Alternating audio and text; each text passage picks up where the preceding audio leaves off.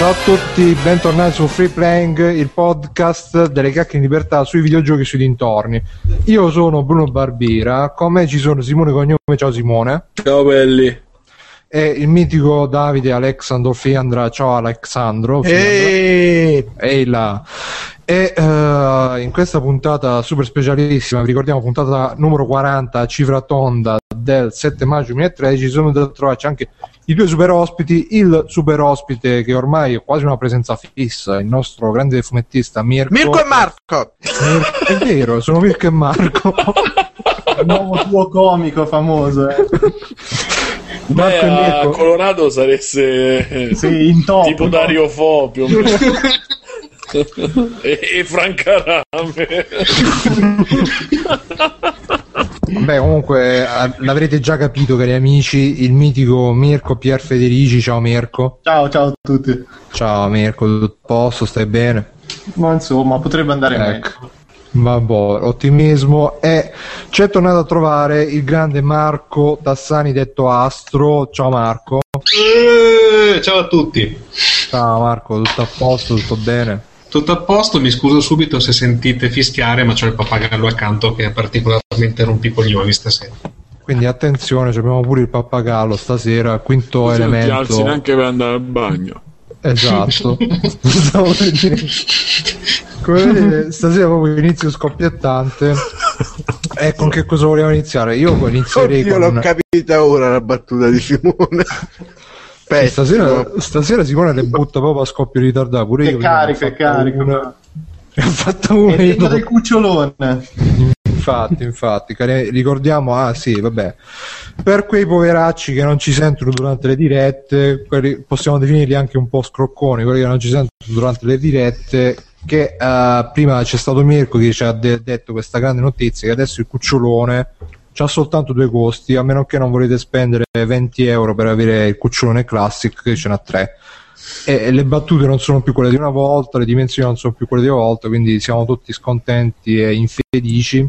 Una special edition. Però io ho comprato il gelato, crema di mascarpone. Ah. Ah, quindi tutti No. quelli che hanno tolto dal cucciolone lo, l'hai presi te? In realtà, Sì. si, chi- C'è no, un tubo che dalla chiama, fabbrica- si chiama crema di mascarpone, ma è un, al latte un di affoga- è, un, è un affogato alla marena normale. Non, Che cazzo c'è? non, ne- non ne- non ne ho idea, chiedilo alla carte d'or. Chiedilo alla carte d'or perché non ne ho Gardor, idea. sai. La Eh, carta non, è, non è Algida, come si chiama? Waltz là, no? No, sono importati dall'Italia, non so perché. Ma che te stai a mangiare? Si Dai, chiama mamma. crema di mascarpone in italiano. la- non, In so perché, italiano. non so perché li hanno portati dall'Italia sti gelati, però vabbè, No, sono napoletani, Davide, non so della- dell'Algida. Hai controllato almeno la data di scadenza, Davide, non è che... Sì. Mm, ma boh. Senti, Davide, il carrello tutto a posto? sì, sì. Dove... Ah, dove... Mi saluta. Saluto. E niente, che dobbiamo dire? Questa settimana che è successo? Vabbè, c'è stato un lotto, lo sappiamo tutti. Ciao Joe, lanciamo il nostro Slavex ci ha proposto di lanciare il nuovo hashtag eh, Ciao Joe, quindi usatelo senza remore. Poi che più, Simone, tu che sei più informato di me, che io ormai faccio una vita più che ascetica, scellica, che cosa è successo questa settimana che potremmo... Eh, è morta anche la, la moglie di Borsellino. Ah, ecco, proprio facciamo la- il bollettino delle Esatto. morti. I necrologi. Vabbè, con questo ottimismo eh, vi ricordiamo che ci potete trovare su www.freeplaying.it Ah, è uscito oggi, scusa, oggi è uscito il quinto episodio di The Collaborators, i documentari su chi, sui collaboratori al disco da Punk. Ah, oggi Falcon c'era, DJ Falcon. Pensavo, ai collaboratori di giustizia. Comunque dicevo, eh, trovate- Presented by Buscetta. eh, trovate su www.freerap.it eh, e eh, lì potete trovare anche Facebook, mettete mi piace, Google Plus, mettete più uno, eh, iTunes, Twitter, eccetera, eccetera, seguiteci che così state bene. E niente, io direi così. Iscrivetevi al nostro mitico forum anche. Bravo, bravo Simone, e seguite anche la Gi- radio. giusto, giusto per farvi Eh, capire, no? Eh, Andreotti non ci seguiva e vedete che fine ha fatto. E neanche È lo campato minimo, 94 anni, capite? Secondo me, guarda che l'hanno trovato morto con delle cuffiette e una puntata di free play. È un'interruzione di Davide. non lo ha fatto resistere più. No. Basta, bom. Eh, ehm, che stavo dicendo, ah sì, seguiteci pure sulla radio www.podradio.it che ci sono tanti podcast di tanti argomenti diversi, tra cui videogiochi. E niente, io direi di iniziare subito con le news che Simone stasera, come al solito, grande Simone, ci ha fatto la, la cernita, la selezione di, di tutte le tantissime news che escono in questo periodo che proprio Eh, sono sono perse. talmente tante che siamo spettinati. Tipo, eravamo tipo coso Milaus quando gioca a Tempesta Tosta. Non so se avete presenza. Esatto. ma. Gi- Giusto una domanda prima che iniziamo, visto che naturalmente io non ho idea di cosa parliamo oggi. Tra, la- tra le robe di cui parliamo c'è la news del tizio di Assassin's Creed che l'hanno licenziato 40 volte.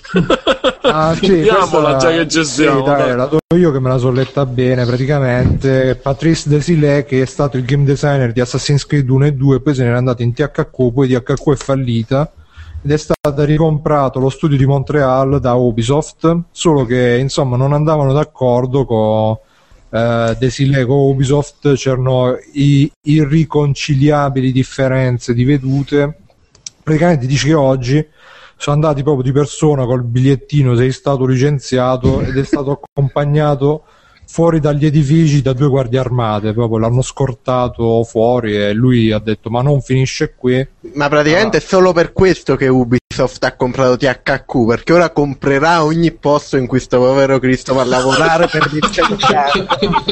Pensa che scena. va direttamente con le guardie armate dice no ma io ci sono rimasto con tutta questa storia delle guardie armate cioè che cazzo Ma Forse- guardie armate private? sì sì la security proprio Quindi privata il loro security ha le pistole, ottimo. No, vabbè, dai, sarà stata la sicurezza, un paio di manganellate nelle costole e fuori. hanno chiamato gli sbirri proprio no e stava scritto così aspetta che ora vado a recuperare la news già che ci siamo E Assassin's Creed il game design di Assassin's Creed che c'ha Ubisoft non voleva allinearsi al pensiero di Ubisoft che poi tra l'altro dice che c'erano due progetti in corso in Montreal a THQ li volevano proseguire però Io- tipo, Ubi- Ubisoft stava premendo per farli fare con l'engine di, Assassin- di Assassin's Creed perché oramai ogni gioco che fa deve essere con quell'engine là. Diceva Ah, no, no, non ce ne frega se le devi fare da capo, però le devi fare con gli stessi salti di Assassin's Creed.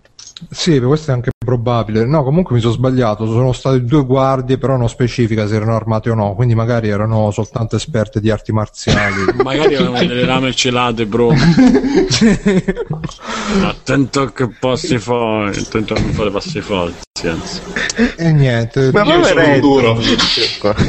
Esatto, barba o capelli gli hanno chiesto e lui ha capito subito.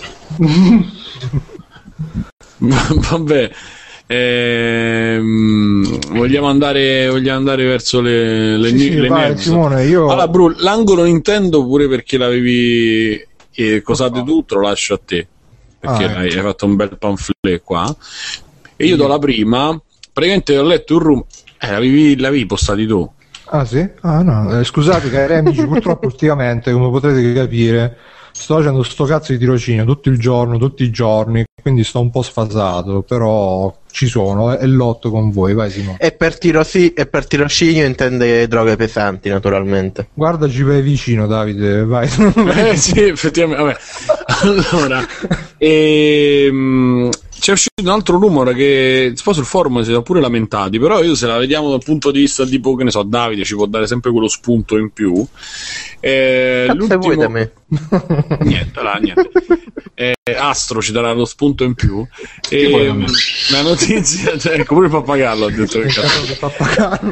esatto, e in pratica pare che l'uscita di Xbox eh, 720 sarà caratterizzata da due versioni della console, o meglio, la console sarà la stessa, soltanto ci sarà eh, la possibilità di comprarla eh, per 200 dollari in meno, quindi sui 300 in base eh, rispetto ai 500 che dovrebbe essere il prezzo finale. Eh, però aggiungendo un abbonamento di 15 dollari al mese per almeno due anni che ehm, eh, comprenderebbe anche il live Eh, però insomma che ti, ti, tiene vincolato per arrivare poi a quella cifra più o meno dei 500 ma è un rumor? È stato confermato ma da pare che sì è un rumor ma pare che stanno cominciando a liccare insomma un po' di, un po di... questo non fa parte eh, no, leak, perché però... per, per, sì, per i rumor ricordo sempre quell'articolo fantastico che faceva vedere come chiunque può mandare una mail al sito X e nasce il rumor. Sì, però questa cosa era gi- già girata, io mi ricordo qualche mese fa, quindi... Vabbè, è un rumor, prendetelo come tale, dai. Sì, esatto, prendetelo come tale, però potrebbe essere, secondo io l'ho trovato uno spunto interessante per parlare del fatto che magari mh, anche le console, forse per... Uh, eh, il tipo di mercato a cui stiamo puntano, il tipo di mercato a cui puntano, il tipo di mercato che si sta creando, il momento di crisi e tutto che comunque eh, crea, rende difficoltoso il, eh, la spesa di 500 dollari in una botta sola Uh, oltre al fatto di far diventare queste console delle, delle, multime, delle, box multimediali, in particolare proprio 360, che infatti questa cosa poi si collega a un'altra news. Scusa, scusa Simone, scusa, volevo solo dire che è entrato Patrice D dentro la chat e poi è stato scortato fuori dalla chat da delle guardie. Vedo. Ma non ci scrive dalla cella. Sì, probabile. E dicevo che già eh, stanno cercando di inventarsi in una maniera o nell'altra mh, mm, eh, la cosa di so, fare diventare queste console dei box multimediali, diciamo, de, che, che, possano permettere giustificare un acquisto, cosa che già era partita, diciamo, che la PlayStation 2 con i DVD, ma diciamo già dalla 3 pure con i Blu-ray e tutto, questo iter, questo atteggiamento diciamo, in qualche maniera forse ha pagato ed è continuato per qualcuno e, e quindi già l'aggiunta di queste cose hanno reso più giustificabile insomma, una, un acquisto del genere. In più, secondo me, c'è anche il fattore appunto che si comincia a vendere come per esempio i telefoni. Uh, sì, sì, no, ma guarda, secondo me, secondo me, se posso, Simone. Sì, sì. Secondo me è una cosa per combattere la crisi perché comunque i soldi mancano e tra l'altro c'è chi dice che la crisi vera ancora deve arrivare qua in Italia tra l'altro. Quindi eh, dire mo dai sto mese mi, mi, butto 500 euro per giocare a che cazzo si chiama Gears of War uh, Apocalypse ehm, uh, è dura. E io vorrei aggiungere, secondo me, anche un fatto dovuto che secondo me il research and development di queste nuove console è iniziato prima che la crisi fosse la crisi e quindi loro si sono ritrovati nella situazione di avere una console pronta magari e un mercato che se non si trova un modo, un modo laterale per venderla non, non, non, gli farebbe recuperare i soldi. Vedi Wii U che non sta andando bene. Sì, che poi tra l'altro c'è anche il discorso da fare, il solito discorso che uh, se gli fai l'abbonamento alle persone e magari fai un sistema tipo PlayStation Plus, uh, poi così tagli le gambe all'usato, anche se tra l'altro uh, altra news sempre relativa a Xbox 720 che hanno disconfermato la necessità di stare sempre online. Ah, sì. potrà... No, un attimo, hanno detto, eh. se non sbaglio, che sarà solo per i giochi single player e per qualche altra roba non bisognerà stare always online. Eh, però, però, per, sì, però non, hanno, non hanno specificato per l'installazione dei giochi. Ah, quindi tipo quando te ne installi li devi, devi stare online per fare il DRM. Non hanno specificato questa cosa esatt- inesattamente, quindi potrebbe ancora essere quello il metodo usato. No, comunque diceva John anche in chat, se me la danno completamente in abbonamento, magari un pensiero ce lo faccio, ma sì, anch'io onestamente pure io, poi bisognerà vedere anche con che giochi esce, ma alla fine con che giochi potrà uscire questa nuova Xbox, magari con Call of Duty nuovo che con uscirà con qualche gioco di guerre stellari, visto che adesso la licenza è passata a Electronic Arts. Eh, ma Electronic Arts non credo che la faccia esclusiva. No, no, ah, di esclusiva, scusa. Eh, appunto, sto dicendo.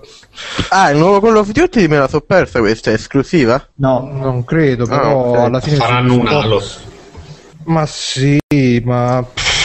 Cioè, Ma è sempre, cioè la line-up iniziale di ogni console è sempre... Eh, eh, Sì, te la qua. compreranno quelli come al solito che hanno lo sfizio di averci la novità super tecnologica a casa per farla vedere agli amici, per dire oh guarda il menu è online, ti scarichi i giochi, però Sì, sì. non lo so, eh, io tutto questo entusiasmo... fi- Ma mh, secondo me ferma- cioè, parlare della console in sé magari è pure no inutile, però insomma finché non la presentano non, non si sa.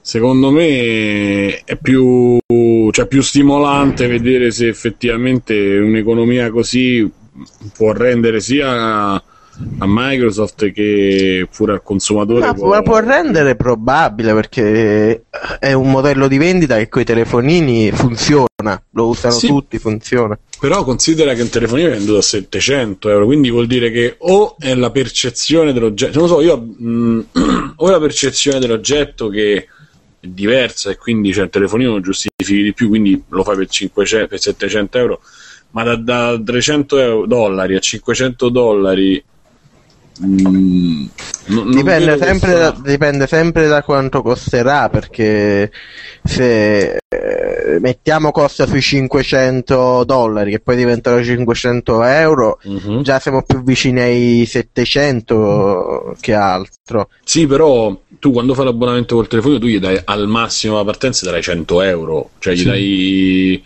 un poco più del 10% diciamo di partenza Mhm. e, e invece qua praticamente gli dai più dei tre quarti, più, più della metà. ah non, scusa mi ero distratto quando hai detto i numeri quali erano? I telefoni, cioè l'iPhone, il Galaxy. no l'Xbox eh, L'Xbox, l'Xbox 300 gliene dai e poi fai i restanti 200 gli dai con abbonamento, cioè Oh, scusa, quant'è? non è 15 euro per due anni, è di più, eh? Cioè, Eh, 15 no, gli dai dollari al subito mese per due anni. gli dai subito 300 dollari però. Eh, ok, che non so pochi, eh. Eh, e in più gli dai, eh, loro ci mettono anche l'abbonamento Gold Eh.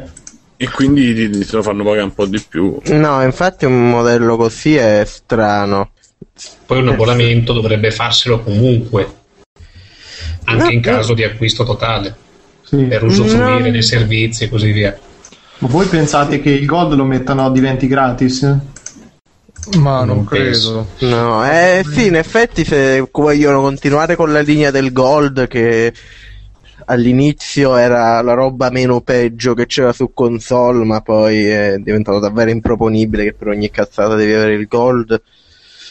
Eh, potrebbe teoricamente funzionare perché c'è gente che dice io lo pago comunque il gold, gold e sti cazzi, però sì, in linea generale funziona meno dei telefonini perché i telefonini, come hai detto tu, non paghi- pa- li paghi solo in abbonamento praticamente, non senza niente da lì. a me, a me sta cosa che fanno pagare subito 300 dollari perché come diceva Simone i telefonini ti fanno pagare subito 100 dollari e poi ti fanno, ti fanno pagare tipo 30 euro al mese Ma pure meno di 100 dollari. esatto invece questi ti fanno pagare subito una cifra così alta forse perché hanno bisogno di recuperare subito i costi di sviluppo boh si vede che stanno molto in rosso quelli di Microsoft. Eh, la, la mia teoria, secondo me, non solo quelli di Microsoft, secondo me più o meno tutti hanno, hanno iniziato il research and development delle console, hanno iniziato a spenderci soldi sopra prima che nascesse questa situazione finanziaria globale A parte mondiale. Nintendo, a parte Nintendo che Beh, Nintendo si sono svegliati un giorno, hanno buttato uno schermo su un pad 360 e hanno fatto la console. Non-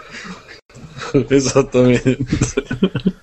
Marco, tu che ti, ti cercano in chat, tu che ne pensi di questa? Te la comprerai l'Xbox? Te la vorresti comprare? Se te la compri farai l'abbonamento o è quello da 500 dollari? No, io queste non cifre, ho- scusate, queste cifre Esatto. stanno scritte sulla stanno scritte sulla news, no? infatti abbiamo detto non sono confermate. Sì, quindi è...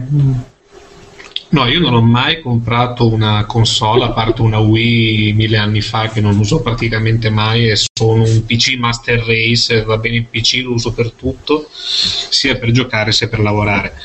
Ma quello che pensavo Ma ce l'ha il tasto share, il PC? C'ho il mouse col tasto. Sì, è. eh, no, però pensavo, visto che qualsiasi negozio ti fa bene o male quei finanziamenti, che se dai una garanzia poi paghi tutto a rate, che bisogno c'è di fare un contratto direttamente con la Microsoft? Che, che non lo può fare il 17enne così. Vabbè, ma il 17enne non se lo può ma non se lo compra il, 17enne, non c'è i soldi, glielo compra il papà al 17enne. Sì, però eh, tu vuoi mettere che, te, che, magari devi avere una, di fare il coso rischi, devono controllare, fare fin domestic, di qua, di là. Cioè, come una lavatrice più o meno, anche perché il costo se morire. Appunto dico, cioè alla fine se tu fai l'abbonamento al, al negoziante non gliene frega niente, loro ti danno, tu firmi e firmi a Microsoft, il negoziante prende i soldi subito, che gliene frega, cioè gli conviene sì, però, però non, è, non, è, che sia una cosa proprio molto comoda ai fini della vendita eh. Ma forse loro probabilmente altra news sempre correlata cioè correlata si sa che Xbox sarà molto incentrata sui addirittura dicevano che con l'Xbox si potrà controllare il, eh, lo scatolotto da TV via cavo qui da noi probabilmente se fanno le cose per bene studieranno qualche modo per farla interfacciare con Sky o con Mediaset infatti questa era poi l'altra news che si lega in qualche maniera vogliamo da subito Bru? ma no volevo solo anticipare ah, questo pezzo okay. per dire che comunque se, se la vendi in questo modo come super centro dell'intrattenimento multimediale poi mh, puoi anche fare un discorso come ti vendi Sky ti vendi il decoder e poi l'abbonamento così fai con l'Xbox vendi Xbox che, che, diventa una specie di super decoder eh, per cui poi vendi l'abbonamento se nelle, nei 15 dollari ci mettono dentro anche magari fanno l'accordo che ne so che ti mettono dentro le partite i film, i telefilm, queste cose qua, magari la gente dice ah sì, ma, eh, ma la pre-. magari anche noi se ci danno un'offerta del genere se mi danno la garanzia a sei anni, sì, altrimenti io non, la, non lo farei mai così. Per no, dire, ma, mh, mm, dico, magari pure Astro che è super PCista, però se, se sa che con, con l'Xbox nuova e ci danno lo scatolotto che ci metti dentro eh, Sky, le partite, i film, i pornazzi. Eh, lo so, eh, Bru, però, però cioè, aspetta, Marco aspetta, scusa, vai, pizza, si chiama Steambox.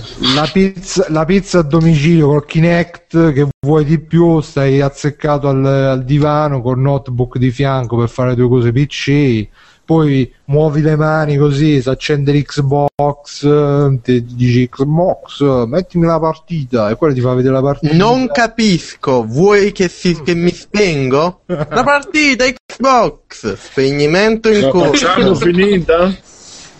E, e niente, così da questo punto di vista può avere senso, però una console che faccia solo giochi venduta così mm, mm, mm, è un po'. Ma del resto, però... i telefoni alla fine li vendono, però con i telefoni ci fai le telefonate, ci fai gli sms. Sì, la vedo, la vedo, dura che tutti questi servizi riescano a rientrare in un costo abbordabile, vedendo già quanto costano di per sé un Mediaset Premium, uno Sky, comunque hanno degli abbonamenti abbastanza impegnativi. E ha fatto una roba tutti insieme che ti dà giochi, film, musica, boh, a un prezzo che sia meno di 20-30 euro al mese, la vedo veramente dura. Poi magari avrò detto una cazzata. Magari fanno i bouquet come li facevano quelli di Sky. Boh, Però il, secondo me il problema, cioè Marco eh, proprio prendendo l'esempio che dici magari è PCista però non è proprio stronzo nel senso se cominciamo eh, se cominci non è, no, non è completamente stronzo nel senso che se eh, ci sta un'altra ondata di LED rossi e company cioè io non me la metto una console che terrò accesa magari 3-4 ore solo per magari guardare la televisione che mi rischia di, di fondersi da sola solo perché è accesa così Vabbè, ma quello è un rischio di qualsiasi okay. early adopter che le robe. No, all'inizio. no, non è sognato. Se tu la console 360 mo l'accendi mezza giornata, forse se. Secondo me forse le ultime, ma quelle prima si fottono facile. Io la mia 360 l'ho presi tempo, tempo, tempo fa, la tenevo accesa pure tutto il giorno, ma è successo. Comunque in chat si parla dell'età media delle, dei videogiocatori che è sui 30 anni, 35 anni, ma guardate ragazzi che il problema è proprio questo, che le persone a 30-35 anni non hanno più né la voglia né il tempo di mettersi come 17enne, 18enne che si mette e, e, sta a giocare ai giochi super hardcore, si fa le 100 ore su Skyrim, le 200 ore, cioè la, il 30-35enne vuole l'Xbox uh, come la vuole proporre Microsoft, che ci si vede le partite, che, che si vede la televisione. E tu lo sai bene perché per quell'età, 20 anni fa, ci sei passato pure tu. Secondo me faranno un'edizione in cui per i vecchi, la old edition, in cui prendi tipo i canali del, del liscio, queste robe qui, una per i giovani invece in cui c'hai MTV, roba un po' più figa. Ma MTV ancora esiste? Sì, ma ci fanno i telefilm. Diciamo che esiste, insomma, diciamo che... Tra l'altro sulla chat mi dicono che devo parlare più forte, mi sentite? Ora non sì. mi sentite? Poi sì. Vabbè. Noi ti sentiamo. Comunque Gabri diceva anche che in Italia tanto non se ne farà un cazzo. No, è vero, in perché Italia- se ci pensi, come il discorso della PS4, che è sempre collegata a internet, che butti direttamente i video, ma tanto con le nostre linee non ce la facciamo a tenerli. Quindi in Italia è inutile almeno quella, quella roba lì. Ma caricherai a 240, 240 pixel dei video, proprio torniamo indietro di 10 Ma anni. guarda Mirko, guarda che se hanno preso la tecnologia di Gaikai è possibile anche che facciano una cosa tipo che tu stai giocando, il gioco manda i tuoi dati, non la schermata, ma i tuoi dati, tipo tu sei nella posizione X, stai Sì, sì, sparando sì, nel come, livello E. multi- come multiplayer online. Esatto, lo mandano al server centrale di Sony con tecnologia Gaikai e quello Eh. ricostruisce la tua scena e la butta online magari a Esatto, senza 1080p. bisogno, ma probabilmente sarà così perché non è che poi, cioè, anche perché la potenza di calcolo, comunque, per quanto ci potrà avere tutta le- i RAM, la RAM che ti pare, cioè, se te li fanno streaming continuo del gioco, boh, mi sa un po' impegnativo. penso che anche Ma guarda che per dire Just Cause 2 su PlayStation 3 lo fa questo fatto, non è prende solo tipo di 20 minuti in 20 minuti, però lo fa il fatto che c'è il tasto share lo puoi buttare pure su YouTube. E vai. Sì, ma probabilmente fa una cosa sempre che registra i movimenti e poi se tu scegli di metterlo su YouTube fa un rendering degli ultimi 20 minuti in base a quello che hai registrato. Quello che dire- Partiamo dal presupposto che sta su, su Ustream, Mm. che secondo me è Infatti- un'altra cosa importante. Infatti, infatti. Eh, no, quello che devo dire è che secondo me comunque anche la PlayStation 4, se è vero che sarà ancora più potente dell'Xbox 360, probabilmente costerà ancora di più e quindi pro- ancora più probabilmente faranno un, uh, un modello di, di vendita di prezzo di quel tipo lì, perché se fanno, se fanno come la- con la PlayStation 3 che la vendono a quanto la vendevano al, al lancio, veramente non, non se la compra nessuno. La, la gente si troverà un secondo lavoro per comprare la PlayStation Eh, però 3. vedi già ai tempi c'era il discorso non è solo PlayStation ma anche lettore Blu-ray per spacciarla un po' sull'utilità.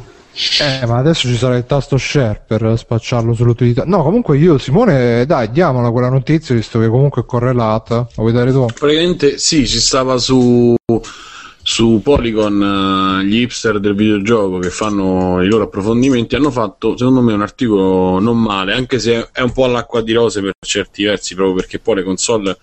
Due su tre non sono uscite di console nuove. Comunque parlava del fatto che la nuova generazione non sarà, eh, da come è impostata adesso, non, sa- non si baserà sui giochi, ma sulle filosofie che stanno e le strategie che stanno dietro le console, dietro le macchine. I giochi sono quasi orpelli, tra virgolette, diciamo.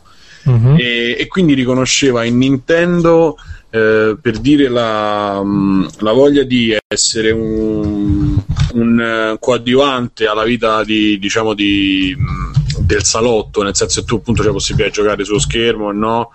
e, e lasciare la televisione a chi sta in, in salone per dire ai grandi. e ai grandi e nel frattempo, e nel frattempo anche di eh, ricreare tutto un, un- un universo social che non è proprio magari lo stesso di Facebook e Twitter ovviamente però che ricalca molto quel, quel mondo fare questo specie di recinto per il giocatore eh, unendolo però a parte la magia Nintendo ma unendolo anche al- agli utilizzi del pad che possono essere appunto anche di ehm, come telecomando, come cioè, interagire con la TV stessa.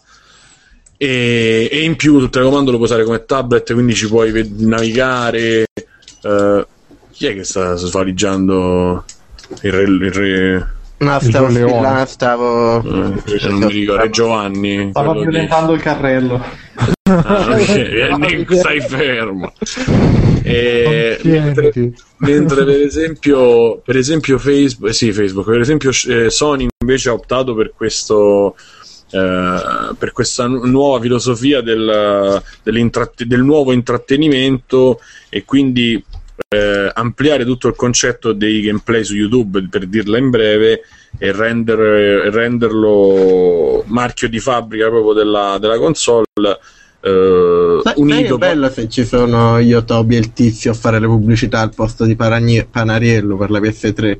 Madonna, Davide, è una cosa è geniale. Sì, sì. È geniale. Dobbiamo, dobbiamo proporla alla Sony. Infatti. Faremo un Indiegogo. Indiegogo, esatto. e, e, quindi anche il concetto di, di free to play, di, di indie, insomma, hanno, hanno fatto una, una strategia che molto fresca da un certo punto di vista e che punta magari a, una, a un target magari più, più, più smanettone, più piccolo. Uh, non, non, lo saprei io identificare, però insomma, diciamo che uh, Pronto? Sì, pronto. Ah, eh, no, sentivo dei rumori. Eh, diciamo sì. che c'ha meno velleità di conquistarsi il, il salotto, ecco, è, è proprio più uh, hardcore per come è detta nel 2013 hardcore, per, cosa vuol, per il significato del 2013 hardcore che è semplicemente essere ossessionato da, dai videogiochi e non giocarli, secondo me, però vabbè. Eh, Scusa, perché mi... devi fare il gameplay li devi giocare, se no come lo fai il gameplay? Sì, vabbè, però che tu fai il gameplay, cioè non... vabbè, hai capito. È perché devi dimostrare che l'hai giocato. No? Oltretutto, unendo tutto questo poi proprio al social vero, quindi ci saranno tutte app eh, che, che, interagiranno con i smartphone e col mondo, con l'universo, quelli del PSN Plus, quindi Uh, Ma alla... a me è venuta una cosa così al volo e ve la dico prima che me la dimentico. Ma adesso, tipo, tutti i recensori, eh, se si, se si sviluppa ancora di più sta cosa di mettere i video di gameplay su, su YouTube, su internet, comunque. E probabilmente comincerà che il pubblico, eh, non dico che esigerà di vedere i recensori che giocano, però una cosa del genere, cioè tipo quando Jim Sterling recensì Battlefield 3 ci fu la gente che gli andò a controllare quanto ci aveva giocato al multiplayer lui ci aveva giocato pochissimo e rimase smerdato. Magari in futuro la gente vorrà vedere i gameplay se tu metti il votaccio al gioco ti dirà eh, facci vedere i gameplay col tasto sharing magari il recensore si vedrà che che è un pizzarrone che non sa giocare e quindi rimarrà smerdato. Eh, ma è già successo in passato, non serve andare in futuro. Cioè? sì, sta già accadendo. Sta già, già da Steam si vede, no? Esatto. Eh, ma da Steam vedi al massimo gli achievement, anche dei No, no, anche le ore giocate. Le ore giocate. Sì. Le ore giocate, sì, ma io dico proprio vedere il gameplay. Magari, anzi, secondo me ci avrà fortuna chi per primo sfrutterà sta cosa per, eh, per, dire, per fare le recensioni, diciamo, eh, lavori in corso, tipo che invece di farti aspettare che esce la recensione, magari ti fanno il gameplay mentre se lo giocano, magari commentato, e poi alla fine scrivono la recensione. Secondo me, dai, da domani cominciamo a farlo pure noi per i giochi basta. Benissimo benissimo. No, quello che dicevo invece. E... Aspetta, finisco. No, vabbè, vai, no, vai, vai. Davide, scusa, ma finisci, finisci. No, vai, vai, vai, finisci. No, perché riguarda proprio tutto il discorso. Eh, allora, per, per, chiudere, c'è, c'è l'ultimo, diciamo, eh, concorrente che è Microsoft, che invece diciamo, mantiene eh, l'idea che aveva all'inizio, tanto lui cita che proprio nel 2007 eh, fece un'intervista a Bill Gates che disse chiaramente noi vogliamo conquistarci il, uh, il, posto di prima fila in salotto. Non so se parlava proprio di lui in tutti i salotti o della Xbox. no, no, era lui che la moglie non lo fa stare in salotto. Sì, probabilmente, probabilmente è lui. E di conquistarsi appunto il salotto e piano piano diciamo che è riuscito nell'intento ci sono volute tre, tre, tre console diciamo però pare che infatti come diceva Bruno prima ci sarà molta più interazione. Addirittura la, il cavo della TV il cavo passerà per Xbox verrà filtrato e anche eh, tipo quando uno mette amplificatore audio insomma ci avrà la possibilità la nuova Xbox di vinile, filtrare. vinile attraverso vinile. C'è una possibilità di filtrare diciamo, tutti questi dispositivi e essere anche comandati. Ma quindi se, una, se, un programma a cavo all'improvviso esce la pubblicità della PlayStation, l'Xbox te la può togliere? non lo so, onestamente. e... Però, insomma, diciamo che impl- implementeranno molto questo concetto loro, proprio di avere una... cioè tu accendi solo l'Xbox per gestire poi tutto. Sempre poi in America, vediamo poi in Europa come sarà. Secondo me lo faranno anche qui, in Europa. Qui accendi però... l'Xbox e non gestisci manco l'Xbox. Certo, se pensano, se pensano, che tu accendi e ti vai a vedere le cose su Zoom, insomma. Guarda, no, non, mi, non, mi, cioè, non, mi, sembra un'assurdità che tipo se, se c'è proprio questa funzionalità che magari abbia anche una funzione di PVR, magari proprio perché passa tutto tramite lì, puoi registrare e poi guarda un po' anche lì registrare qualcosa, sia dei, dei programmi che magari proprio anche lì gameplay.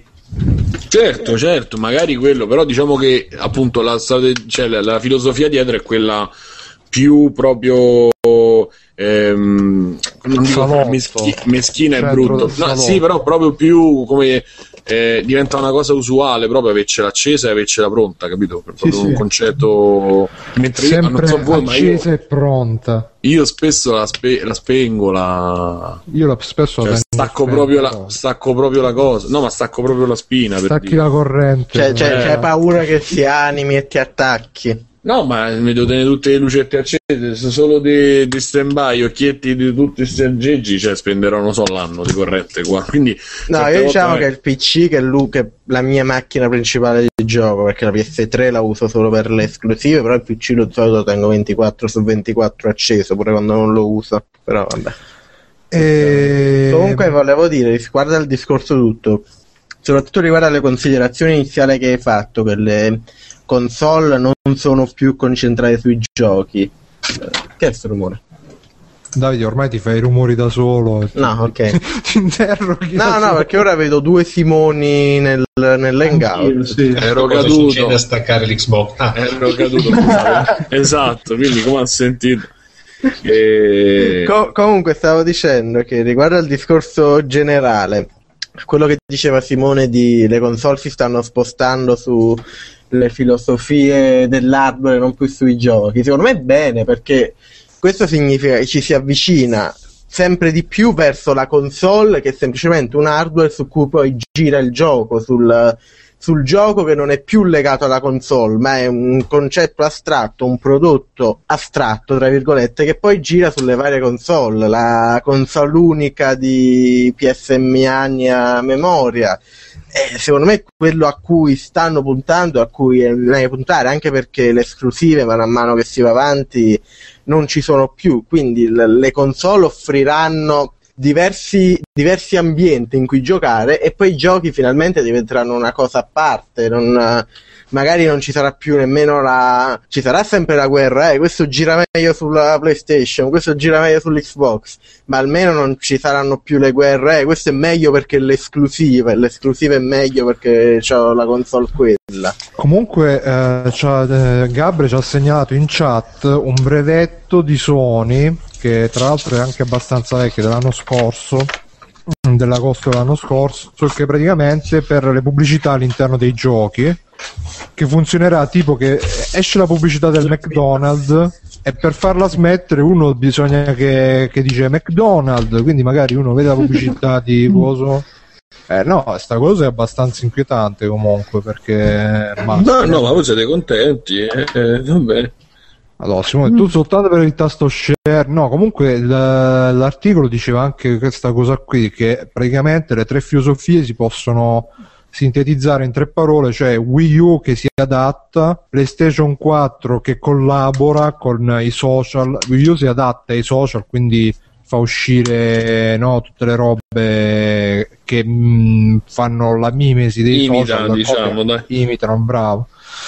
E, non mi viene la parola, e invece PlayStation 4 collabora con i social, quindi con YouTube, con Stream, You, eccetera, eccetera, e invece Xbox 360 vuole proprio conquistare i social ponendosi come il box attraverso cui uno poi deve andare su internet, deve uh, chattare, andare su Facebook, Twitter, eccetera, eccetera. Un po' quello che fanno i tablet e gli smartphone per la gente comune Eh, adesso però proporre un'alternativa da salotto alla fine to, che, che, che uno magari si scoccia di stare a PC e dice sto davanti all'Xbox, si mette là e dice Xbox vai su free playing e va. Su YouPorn.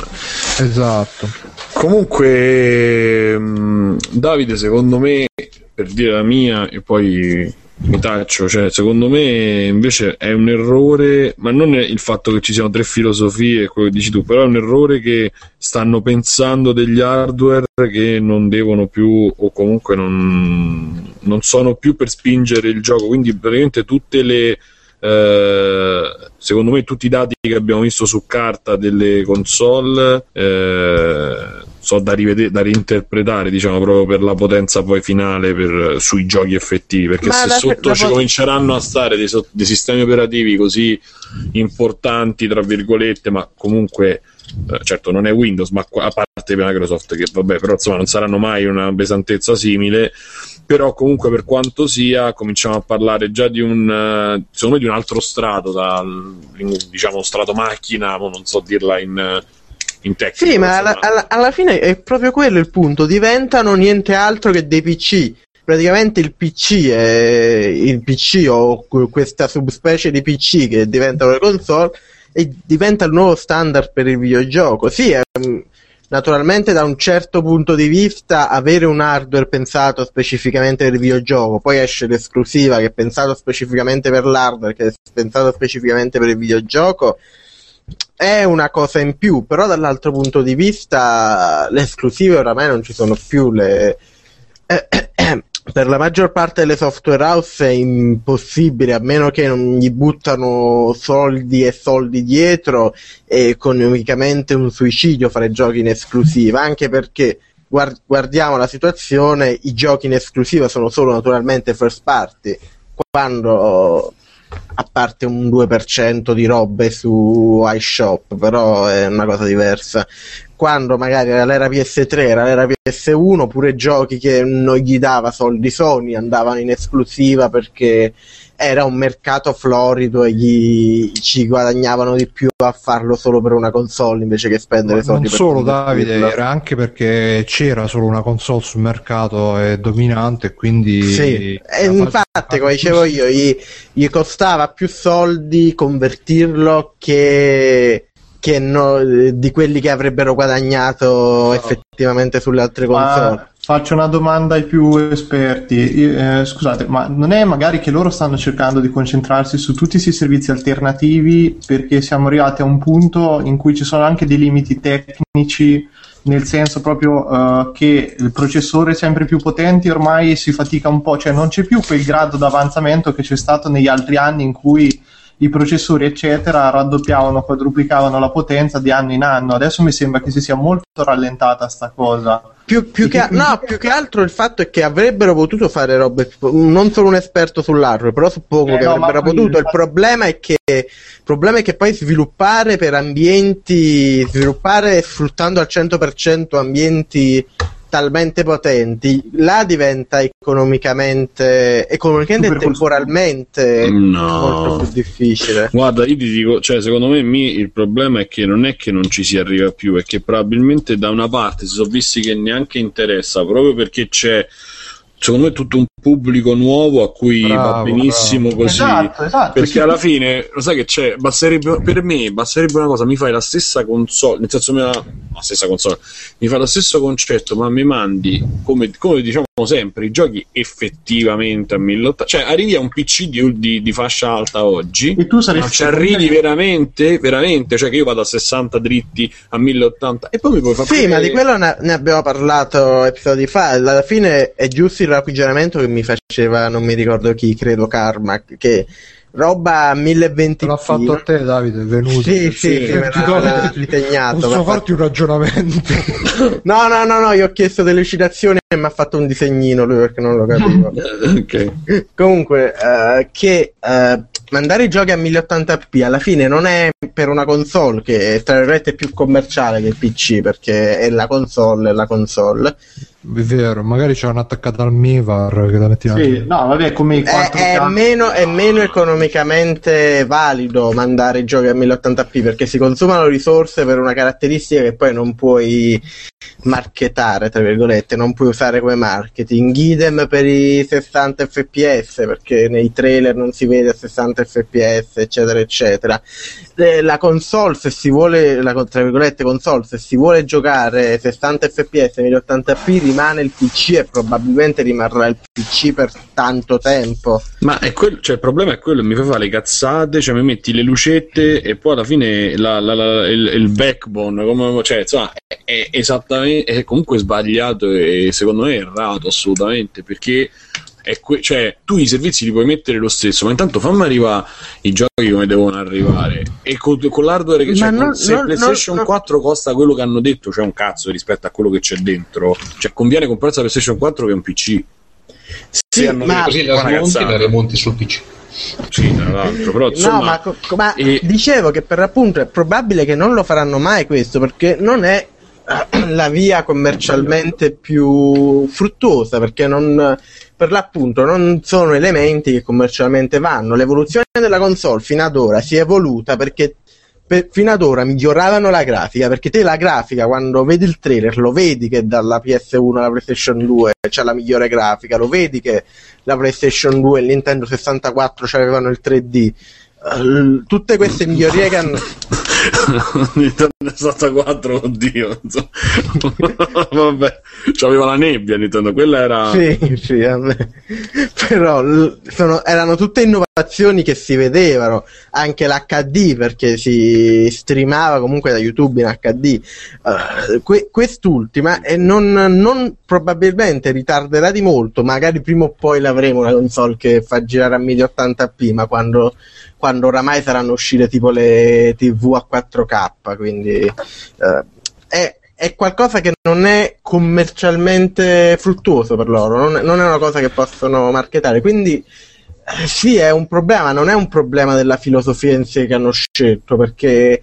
Come no? Se, mm, io non parlo per, di, di no, perché senti, se, noi, noi sì, pippariuoli che Sì, ma io, io, penso a questo. Se Uh, se i 60 fps fossero qualcosa facile da commercializzare, se i 1080p fossero una roba facile da commercializzare, li avrebbero fatti e avrebbero mantenuto comunque questa filosofia perché comunque te non puoi reggere una campagna pubblicitaria solo su quello, ma se fossero state cose che per loro erano importanti, tra virgolette, che avrebbero potuto usare, le avrebbero fatte tranquillamente, ma non è colpa della nuova filosofia per cui non l'hanno fatte. Secondo me sono due discorsi diversi. Mm-hmm. Sì, hanno, infatti, hanno, fatto una console me... con queste caratteristiche e non hanno fatto una console uh, col uh, 1080p 60 fps era, erano possibili scenari in cui non avrebbero fatto né queste caratteristiche nei 60 fps o avrebbero fatto entrambi. Non mi sembrano cose che si influenzano necessariamente a vicenda, anche perché la maggior parte di queste non le vedo come robe particolarmente pesanti sull'hardware perché streamare film lo faceva pure Xbox il tasto share, come ho detto, lo faceva già Just Cause 2 su PlayStation 3. Ma, sì, ma, ma quello è uno, poi 2 stiamo parlando poi ci sarà la, la chat, magari c'è la chat video e poi ci sarà il move. Sì, cioè, sì, sì, sì la, aspetta, sto dicendo che comunque Just Cause 2 è comunque un gioco particolarmente pesante per le console, non è un giochino con la grafichetta del cavolo.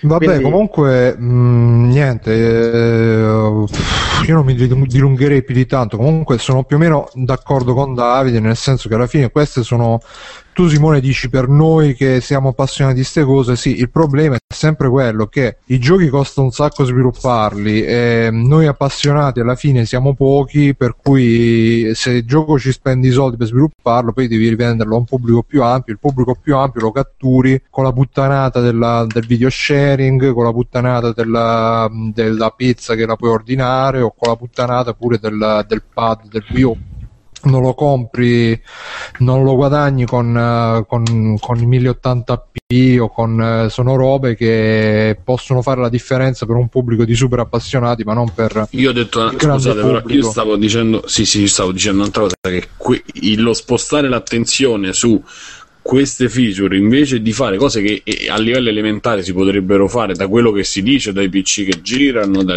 da quello che ovviamente non sono un tecnico, quindi mh, su proprio di hardware preciso, però da quello che più o meno si, si, può, si, può, sapere, si può sentire tra le RAM che hanno messo su PlayStation 4, la scheda video e tutto quanto, si dovrebbe riuscire tranquillamente ad avere quella resa, diciamo, no? Allora io quello che ho detto è che il concent- cioè spostarsi su un'altra filosofia o comunque su una filosofia strategicamente a livello di marketing sicuramente crea scelta e quindi crea mercato e a me mi sta bene però quello che dico è che questo ti porta via uh, il progresso, quello vero, che poi sarebbe cercare di arrivare a uno step, ma neanche tanto, perché un piccolo step in su. Poi per il resto io, sono d'accordo con voi, mica tipo che posso dire no, se tu vendi, e poi come, eh, come dite voi, come te lo vendi 60 frame visto che poi queste erano pure... Ehm, eh, claim eh, che usavano la, la scorsa sta- eh, generazione, tra l'altro, quindi non possono ripetere le stesse cose perché sì, sì, no, ma Simone preso per il culo. Però dicevo proprio così, un po' di rammarico, capito? Perché certo, dico, certo, ma il rammarico basta, è di tutti, il rammarico è di tutti, però il problema è sempre quello che anche se vuoi il progresso tecnologico, i soldi però li devi prendere da quello che vuole la pizza attraverso Xbox oppure che vuole farsi video di streaming su YouTube per farsi il canale YouTube, eh, là non ci si scappa perché il grande pubblico è questo, non è il pubblico che ma guarda, a volte quando sento Datebox che salutiamo, loro spesso si augurano che ci sia una crisi che, che faccia crollare tutto sto, sto grande supermercato di, di, di, di super uh, non appassionati che danno tanti soldi ma poi alla fine banalizzano i giochi per tornare a ai giochi come erano negli anni 80-90 che più o meno erano rivolti soltanto agli appassionati. Un po' ogni tanto ci spero pure io, anche perché così come stiamo andando, le direzioni in cui stiamo andando sono sempre più... Bah. Guarda, io invece spero che tutti questi che si augurano sta cosa scompaiano dal pianeta, a differenza di opinioni, dai. Mm-hmm. E vabbè, Davide, lo sappiamo che tu c'è queste opinioni. E niente, mm, Marco e Mirko, se avete qualcosa da aggiungere, se no passiamo avanti. No, io passo. Anch'io passo, niente di più. La nostra grande coppia, che è sempre unanime nei giudizi. E niente, io passerei intanto in chat stanno facendo l'elogio del Mivar che prima ho osato Grande dare contro il Mivar. Eh. Stanno, stanno, facendo un, un, proprio una marcord del Mivar. Io ho iniziato a giocare sul Mivar 14 eh, pure io ci ho iniziato. Cioè, ci siamo passati tutti per il Mivar, è una, una storia comune è come l'herpes, si piglia sempre una volta nella vita.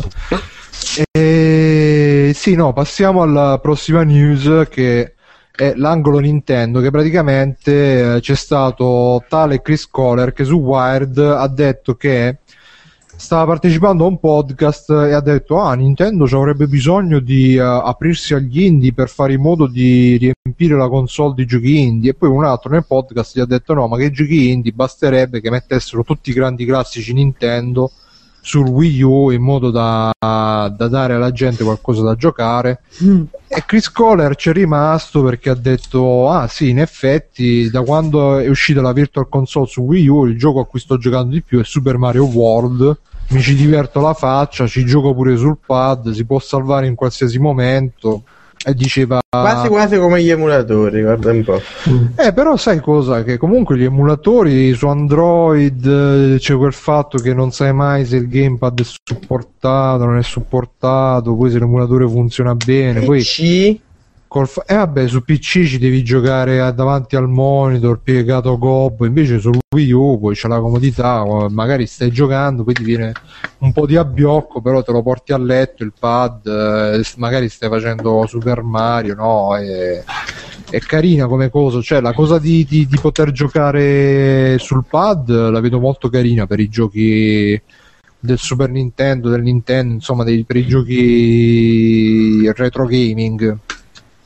E l'unica cosa che però è come al solito che questi giochi virtual console costano 8 dollari l'uno e quindi sono un po' antieconomici. Ah, però se uno ce l'aveva già su Wii ti fanno sempre lo sconto ti fanno pagare un dollaro 50 per trasferirti la licenza e niente, sto Chris Kohler diceva sarebbe bello se il Wii U diventasse una specie di paradiso Nintendo, anche perché tipo i giochi per il Super Nintendo adesso vanno a ruba e costano un casino su eBay, quindi averceli tutti quanti su Wii U sarebbe una grande figata.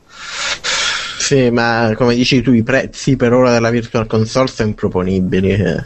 Sono improponibili. Piano, piano, piano, quando usciranno le, le, tra due generazioni, Nintendo fa ehi Dice Gabre, tanto poi a sti classiconi ci giochi un'ora e poi ti rompi il cazzo. Ma dipende, Gabre, perché comunque secondo me eh, Davide dice di no perché lui comunque ha questa concezione di, di, gioco come esperienza interattiva che deve superare i limiti. Guarda che stai parlando con uno che mese fa si è finito Mega Man X eh, di nuovo, quindi...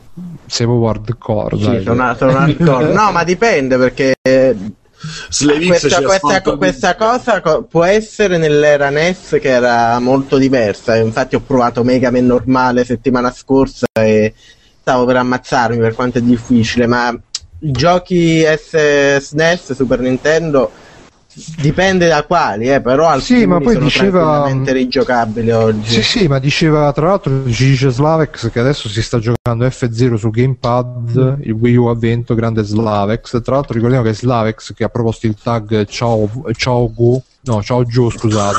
scusate. Scusate, l'ho nominato Aspe- in vano. Aspetto, aspetto, il giorno in cui questo tag esisterà davvero. Da... Ma, ma, ma, si muore dopo come fanno quel film di Dylan Dog? Non pare che non c'entra per ora. No, comunque che, che, volevo dire, no, i giochi, sempre che sto Kohler nell'articolo su Wild diceva che i giochi del Super Nintendo comunque dell'era 16 bit sono un po' dei classici, nel senso che hanno un bel equilibrio anche tra non sono non hanno la grafica primitiva degli 8 bit ma neanche la super grafica dei 32 bit. Bellissimo 16 bit ragazzi. C'hanno quella difficoltà non hanno la super difficoltà degli 8 bit ma non hanno neanche la difficoltà un po' all'acqua di rosa delle generazioni dopo quindi diciamo che è un po' sono un po' un, una, un'epoca d'oro del videogioco per cui giocarsi ma in effetti è vero perché poi io per esempio mh, proprio per il fatto di dire non c'ho mai tempo, non so che cazzo succede. Io se a me adesso, se io adesso avessi il paddone del Wii U con cui giocarmi per esempio Final Fight per dire un gioco a caso su Wii U, mi, per me sarebbe la morte sua. Tutti i picchiature a scorrimento che hanno fatto su, su Super Nintendo, se ci avessi sto pad con cui giocarmeli sulla TV e poi portarmeli nel cesso mentre sto al cesso. Cioè, Scusate, ma, ma, ragazzi, se, mi ispira molto. il 90% cosa. degli indie che ci sono in giro più o meno si rifanno a quello stile lì. Io non, non vedo come mettendo. Ma la maggior parte degli indie che stanno in giro non hanno la maestria di level design che aveva eh. la maggior parte dei giochi, no, quelli no, lì. Aspetta, si ispirano Davide, come impatto, non, non, ti sto parlando di game design, ah, ma sì. come impatto grafico, tu li vedi e gli indie, parecchi indie di adesso ti sembrano i giochi dell'epoca. Ma giusto, il, il problema Mirko, è che non solo... sono belli come i giochi di quell'epoca. Quelli sono questa nostalgia. Quello è un altro problema, Davide. Io non sto parlando di questo, ti sto parlando di impatto sulla gente che li dovrebbe comprare. Secondo me e, è strano infatti che ancora non l'abbiano preso così tanto in considerazione la cosa. Non... Dobbiamo aspettare. Eh, il problema è che Nintendo è giapponese. In Giappone eh, la, la, no, la scena indie giapponese è molto differente. Tre quarti dei giochi indie giapponesi sono porni, e, eh, vero, oltretutto. E secondo me c'è proprio una visione diversa da loro dell'indie. Che magari sì. pure quando vedono l'indie occidentale sono un po' cauti. E non è sì, che ci sono i porni qui dentro. Sì, comunque, secondo me dobbiamo, per vedere poi i giochi che andranno oltre i 16 bit, dobbiamo vedere. Eh, quando i tool diventeranno ancora più semplici e soprattutto quelli per gli indie e soprattutto che crescano quelli che hanno giocato con PlayStation quando erano ragazzini perché tanto a quelli eh, gli piacerà la, la grafica del 32 bit secondo me. Eh, ma già, già, lì secondo me Simone ha una questione diversa perché te un gioco comunque in 2D con gli sprite e tutto è molto più facilmente apprezzarlo e invecchia anche meglio rispetto ai giochi ai Vero. classici giochi che ci sì, ma... adesso sì no dico però ci sarà qualcuno che è cresciuto col 3D da PlayStation 1 e quindi dirà che è il più bello del mondo. No non ci riesco Simone te riguardi io sto giocando adesso a Dark Force 2 è una schifezza inguardabile cioè, il primo Tomb Raider è invecchiato malissimo Eh. Tutti fanno tutti cagare. E non ci riesci, secondo me, proprio perché è 3D, mentre comunque un, un platform, una cosa 2D, c'è tutto un altro impatto visivo. Io sono fermamente convinto di sta cosa, che Ma quella poi- sarà proprio una, una generazione che se non ci metti i filtri, quella PlayStation 1 il primo Unreal Engine, queste cose qui, cioè, è un macello, non, non è riadattabile adesso, la gente non ti ci gioca. Sì, sì, è vero, perché se non te li No. giochi un po' ad alta risoluzione, no, comunque volevo dire, ha ragione Davide, ma non solo per quanto riguarda il level design, ma proprio per le risorse spese per creare questa grafica, che pur essendo a 16 bit, comunque la gente ci stava, ci spendeva soldi, che Madonna. prendeva artisti veri per fare, tipo l'altro giorno abbiamo messo pure sul forum quella collezione là di sfondi di picchiaduro 2D, ma sono delle robe incredibili, cioè non sono robe che li vedi è vero che la tecnologia è la stessa di quelle che usano gli indie, ma gli indie ti mettono anche per motivi di budget, ti mettono due pixel in croce, ti mettono, no, non ti fanno uno sfondo enorme, super animato. Bruno, che tu sei. No, ma eh, sono, sono cose, cioè, è, è lo stesso Super Meat Boy per dire che è il caposaldo dei platform indie, secondo me rispetto a un Super Mario World non ci allaccia manco le scarpe e lo No, dico guarda, con, io lo con la dico, massima un- tranquillità. l'unico indie che davvero davvero secondo me può competere non tanto perché poi alla fine non è eh, esplicitamente 8 bit è un gioco e basta e VVVVV che secondo me a livello di level design è davvero uno dei migliori platform di sempre che può competere con quell'era ma è l'unico secondo me che ha raggiunto quel livello Sì, sì, ma a livello VVVV visivo. Appunto, cioè i giochi dell'epoca 16 bit era un'epoca in cui le stesse risorse che oggi si spendono per fare il titolo AAA, ovviamente rapportate come bilancio, come budget all'epoca, si usavano per fare i giochi in 2D con la grafica 16 bit. Oggi invece i giochi in 2D con la grafica 16 bit si fanno con risorse comunque, anche se è più facile farli, però si fanno con risorse molto minori per cui non possono competere e per cui alla fine se Nintendo dovesse scegliere proprio a livello di qualità dei giochi tra mettere tanti indie e mettere tanti giochi del Super Nintendo probabilmente a livello di qualità di giochi avrebbe una qualità maggiore mettendo, riproponendo i propri giochi e delle Cosa che non ha mai fatto. poi. No, ma la vera gallina dalle uova d'oro, che non so perché non ci stanno pensando, è che per le nuove generazioni di videogiocatori, quelli di 15 anni, tutti i titoli di Super Nintendo sono novità, non li conoscono, non li hanno mai visti. Quindi hanno potenzialmente una libreria di giochi nuovi, già, già loro che non devono pagare, con Sì. cui guadagnerebbero miliardi proprio. Quello che vuoi, però uno che cioè, secondo me non, non hai diritto di giocare quando dici ah, ecco la sigla di Farenz. Senti Tetris e dici ah, quella è la sigla di Farenz. Cioè. Vabbè, ma que- questo dai, da sommelier, è da sommelier del videogioco. Ma sì. che cazzo, dai, ma dai, ma. Ma no, vabbè, Simone, Ma dai, è è, come poker, è come sette e mezzo. Cioè, È come se te guidi un Ferrari e spironi quelli che hanno la panda, figli di puttana, non ve lo meritate. Cioè, No, no, no, non è così, non è comunque Gabre dice ma come ragazzi è Fez eh in effetti Fez quasi quasi però non lo so perché comunque Ma alla Fez, fine Fez è più un adve- Fez secondo me non si rifà tantissimo a quei giochi perché è più un adventure hipstereggiante. Se io di quelli di cui parlo io sono quelli che fanno proprio il platform 2D eh, uguale a quelli là, però peggio. Fez è già una roba che cerca di fare qualcosa di diverso. Poi personalmente non lo amo, ma è un discorso diverso. I giochi a cui mi Secondo piace- io- me quello, quello che manca tanto, vabbè adesso proprio una parentesi in 100 anni, però quello che manca tanto alle generazioni attuali, nel senso anche alle produzioni indie, è una direzione artistica grossa, cioè perché Fez ce l'ha comunque, tanti altri rimangono in quel limbo di produzioni che sono tantissime che si assomigliano, mentre in 16 bit di una volta i giochi avevano una caratterizzazione pazzesca, che è quello che poi diceva anche Bruno, cioè quegli sfondi che hai messo sul forum sono una cosa allucinante.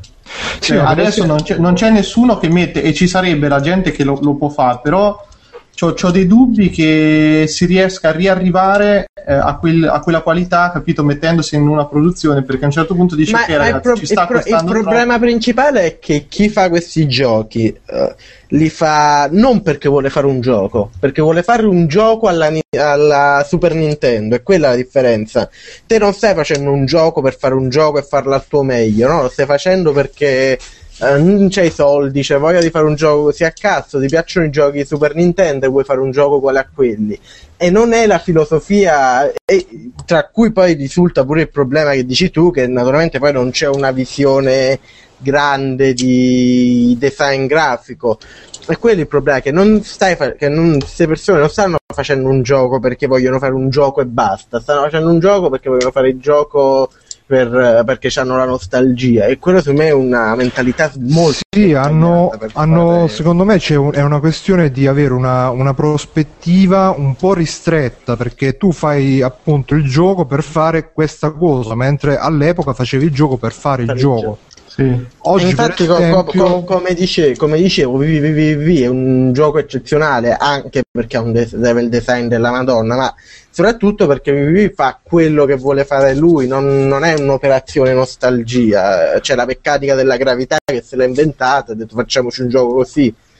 Scusate, esempio... ma che, dice, che, dicevate di, di Fez, scusate? No, che, che, è di, che, è diverso dai giochi platform di cui parlavamo perché fa la, eh, non è, non è, semplicemente un copiamo i giochi in uh, Super certo, Nintendo, sì, ma sì, è un sì, gioco che fa la cosa sua, il, è il suo gioco, un gioco a sé. No, va, comunque... bene, se, va bene o devo cambiare il, la dichiarazione, Simone? No, non ho sentito, scusa, non avevo sentito. e comunque no, no, penso come te. No, volevo dire solo una cosa, che per esempio un gioco che potrebbe essere, diciamo, il corrispettivo odierno dei giochi a 16 bit potrebbe essere un Dragon's Crown. Non so sì. se l'avete se la, sì. avete presente, quel picchiaduro 2D uh, per PlayStation Vita che di recente c'è stato pure il il qui pro quo con uh, il giornalista di Kotaku che aveva fatto il, l'articolo perché c'era la, la, la, maga che aveva le tette grosse aveva fatto il solito articolo ah sessisti di merda così colà. Oltretutto articolo io ci metterei le virgolette perché erano tipo tre righe di testo tra 20 virgolette è, è, è il, l'artista del, del, gioco che tra l'altro è anche il boss del, della software house. Vanillaware fatto... che sono dei fighi tra parentesi esatto che sono fighi. gli stessi che hanno fatto anche Muramasa non mi Grim, Grimoire che è un grande gioco che nessuno mai per PlayStation 2 cosa? Sgangarini mi ricordo. No comunque Guru, Guru Fran no per anche finire... Johnny Depp per finire l'aneddoto, questo qua ti ha fatto un disegno di tre, tre uomini barbuti, muscolosi che si abbracciano e ha detto: eh, Ah, ecco, per il nostro giornalista che non gli piacciono le tette grosse, magari ti gradirà questo. Magari ci piace il cazzo. Maria, sta... Maria, a parte che a me piace tanto molto il cazzo. Ed è stato un grande perché, dai, questi giornalisti americani con sto cazzo di sessismo hanno rotto i coglioni veramente e cioè non, non, si può più mettere è vero che poi c'è la maga non so se, se avete visto poi metterò magari qualche link qualche qua anzi no mo ve lo dico ma è lo stile del gioco perché pure il guerriero è, è grottesco esagerato è, è, è, lo stile con cui hanno fatto i personaggi che sono tutti grottescamente stereotipi. Sì sì no ma poi lei cioè nell'artwork c'è lei a parte con le tette grosse poi c'è il bastone che se lo posiziona proprio in mezzo tra le natiche del sedile vabbè ma è il classico fanservice per pugnetare che io non lo sapevo. Eh. E quindi, insomma, secondo me sono questo tipo di produzioni che si possono vedere come un po'. Le produzioni indie, diciamo che hanno un po' anche una loro estetica, un loro, un loro, mondo che un po' rimane a volte un po' chiuso in se stesso, anche appunto per motivi proprio di budget. Ma secondo me è una cosa, un errore, cioè classificare gli indie come indie in sé, perché gli indie in sé non al contrario di quello che dici tu, a me non mi sembra una cosa coesa, un, una scena eccessivamente coesa. Ci sono i giochi de merda retro che, che, dicevamo prima, che vogliono fare il retro ma non lo sanno fare. Poi ci sono giochi, giochi action, giochi platform che fanno ciò che vogliono fare loro, tipo Fez, tipo VVVV, che devo ammazzarmi ogni volta che cerco di pronunciarlo, eccetera, eccetera. Alla, alla, alla fine non parlare di indie in generale non ha tanto senso. Eh. Ma sicuramente non ha molto senso, però comunque c'è un po' una, un'estetica codificata più o meno, certo è un'estetica molto anarchica, molto caotica, però un po' c'è il, il fatto di fare con pochi mezzi, ricorrere a mezzi poveri, alla fine indie un po' significa quello, però sì, sicuramente può dire tutto e niente. No, quando e... smetteranno di doverci per forza infilare ogni volta messaggi morali, sociali nei giochi indie, il mercato migliorerà. Il punto, il punto, poi è inserirci il messaggio morale a forza. Vedi Papo Io che è un gioco bello, un gioco bello che però c'è il messaggio sociale del bimbo, il, il mostro, il papà papà che lo mena. Io che pianto, è, io è, pianto. Sì, sì, è proprio all'acqua di rose messo lì giusto di... perché il gioco indie deve ma, averci. Ma sei tu all'acqua di rose, Davide? Lascia sta Papaglio che io ho pianto per Papaglio. C'era di pre a presentare di Papaglio. Eh, vabbè, oh. siete proprio delle anime brutte. no, due. cioè Comunque... il messaggio va bene quando è un messaggio sentito anche da chi lo fa. Vedi Disforia che è uno dei migliori giochi degli ultimi anni, nonostante sia una roba in 10 minuti in flash. Il problema è per l'appunto quando te devi mettere il messaggio perché è indie, cioè, c'è bisogno di indie per il sociale. no, ma molti indie poi alla fine non è che mettono per forza il messaggio. Dicevo semplicemente, per esempio, tornare a Super Meat Boy c'ha quella cosa un po' che deve essere un po'. Non può essere il gioco organico, disteso la Super, uh, Super Mario World, deve essere il gioco tutto particolarino, con tutte le cosine, con tutte le cose differenti, eccentriche, particolari. Per me quello è il, uh, l'epitome dell'indie che deve essere non può avere quella, quell'ampio respiro, ma deve essere anche quando sta, è fatto. Questa cosa bene, non l'ho capito. Il grumo perché... di sangue che fa gara col uh, tocco di merda nella fabbrica di sale. Esatto, esatto. Eh, questo qua è. Vabbè, ma quello è perché. No, non è perché deve. Cioè, su Meat Boy io non sono d'accordo. A parte che lo, non mi piace a me personalmente come gioco. Però non sono d'accordo. Meat Boy è perché così non perché... sei buono a giocare. Sì, anche per quello. Però Boy è così perché. Uh, cosa, Macmillan è una testa di cazzo. Oppure Isaac. Non, ecco, non pensate a Isaac. Il, um, il preambolo dove c'è la madre cristiana che prende a botte e vuole uccidere il bambino. Cioè, ok, è un messaggio per forza, è infilato a forza, il gioco poteva esistere anche senza quel messaggio. Sì, ma quello è perché proprio tutto il gioco è una presa in giro alla fine de, di concetti religiosi, non è messaggio, è una presa in giro. Uh, sinceramente, so, secondo me sono altri giochi che davvero ah, fanno di questo loro essere. Okay. Sì. Fa, fanno di questo loro essere indie proprio una finta forza. Sono so davvero altri rispetto a Isaac o Meat Boy che alla fine Meat, Isaac è un bel gioco Meat Boy non mi piace ma comunque sono giochi a sé stante giochi che si reggono comunque sulle loro due gambe sulle loro mani e poi comunque a parte sta cosa per concludere l'angolo Nintendo a parte che comunque è specifico perché qui in chat eh, mi stanno chiedendo se sono serio o no. A me gli indie piacciono, piacciono comunque perché specialmente adesso eh, è sempre bello avere qualcosa, uno, che sia diverso dal, dal mainstream, quindi un po' più di varietà, e due, che magari poiché molti indie sono così, alla fine uh, che sia anche più leggero, più consumabile, che non sia il solito super polpettone mainstream che, che soltanto per, per, fare l'intro ci vogliono tre ore. Mi piacciono anche perché hanno questa questo, questa cosa di, di, di, di, essere consumabili più. Poi non, non, sono di quelli che criticano l'inserire del messaggio. La mia critica è che comunque un indie, per quanto si possa rifare le estetiche del passato, parte comunque con una, um, con, un, con una prospettiva, con un respiro che a volte proprio per problemi di budget alla fine è più limitato rispetto alle produzioni cioè io non, non, ce lo vedo un indie di oggi a fare che ne so un Final Fantasy 6 per dire o un Chrono Trigger. Proprio perché per fare Chrono Trigger Final Fantasy to the Moon? Beh però To the Moon è uscito eh, eh, eh. Sì ma To the, to the Moon, ma To cioè, the Moon a livello di un... giocabilità è zero però ti, ti, lascia in quelle quattro ore morto a livello di trama sì, e storia sì, e ma... esperienza ma appunto, ma è una versione ridotta a budget ridotto di quello che puoi fare a budget ridotto. No, non fai un gioco come un Chrono Trigger con, con, il respiro del Chrono Trigger, con tutte le feature del Chrono Trigger. Fai un To The Moon che è un'opera sicuramente super apprezzabile, super, uh, condivisibile, ma che non ha il respiro delle produzioni del passato che può ricordare nell'estetica, ma non nel respiro, appunto perché le produzioni del passato si mettevano tanti tanti decine di migliaia di euro di oggi, mentre nell'indie di oggi eh, alla fine non, ci pu- non hai quel, quel, tipo di budget, perché se c'è quel tipo di budget già ti sposti su altri generi che magari sono più commerciabili.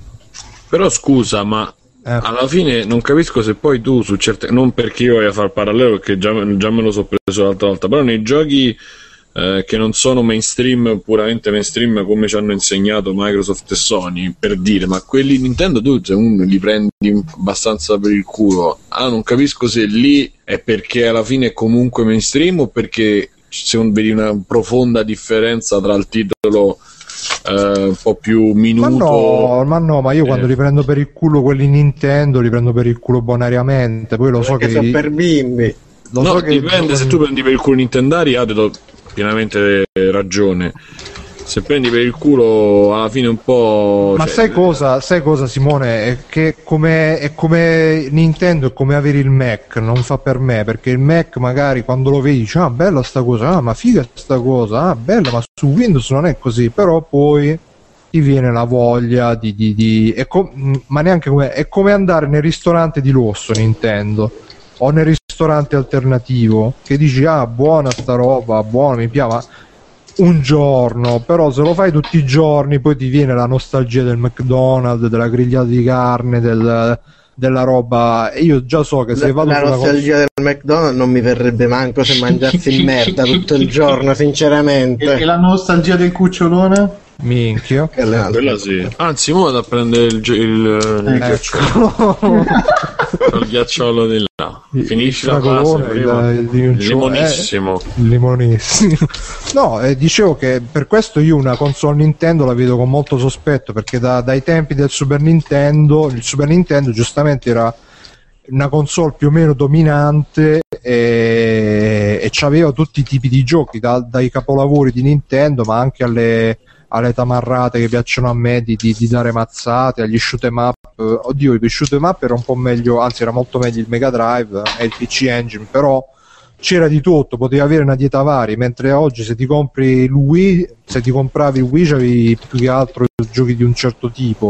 Wii U sembra che la strada che, stiano, che stanno percorrendo sarà pure quella, ancora c'è da vedere, per cui per questo Nintendo un po' la vedo con sospetto e poi volevo aggiungere, sempre per chiudere l'angolo Nintendo, che uh, è uscita sta news che, che, dice che dopo l'estate ci sarà un grande rilancio di Wii U perché usciranno tanti titoli che sono stati frenati che dovevano uscire al lancio invece sono stati rimandati apposta per, per far uscire sta valanga di titoli per Wii U. Uscirà anche forse un perché non sia mai al lancio uscivano dei giochi che figura ci facevano e infatti di, dice che uscirà Wonderful 101, eh, uscirà Mario cioè Kart. che sia stato posticipato appositamente. Sì, sì, sì, e uscirà anche un Super Mario in 3D, tutto dopo l'estate per... Uh, questo l'ha detto Iwata, che però Iwata prima aveva detto che i giochi erano stati rimandati perché non si era riusciti a finirli in tempo, ora dice che sono stati rimandati apposta per...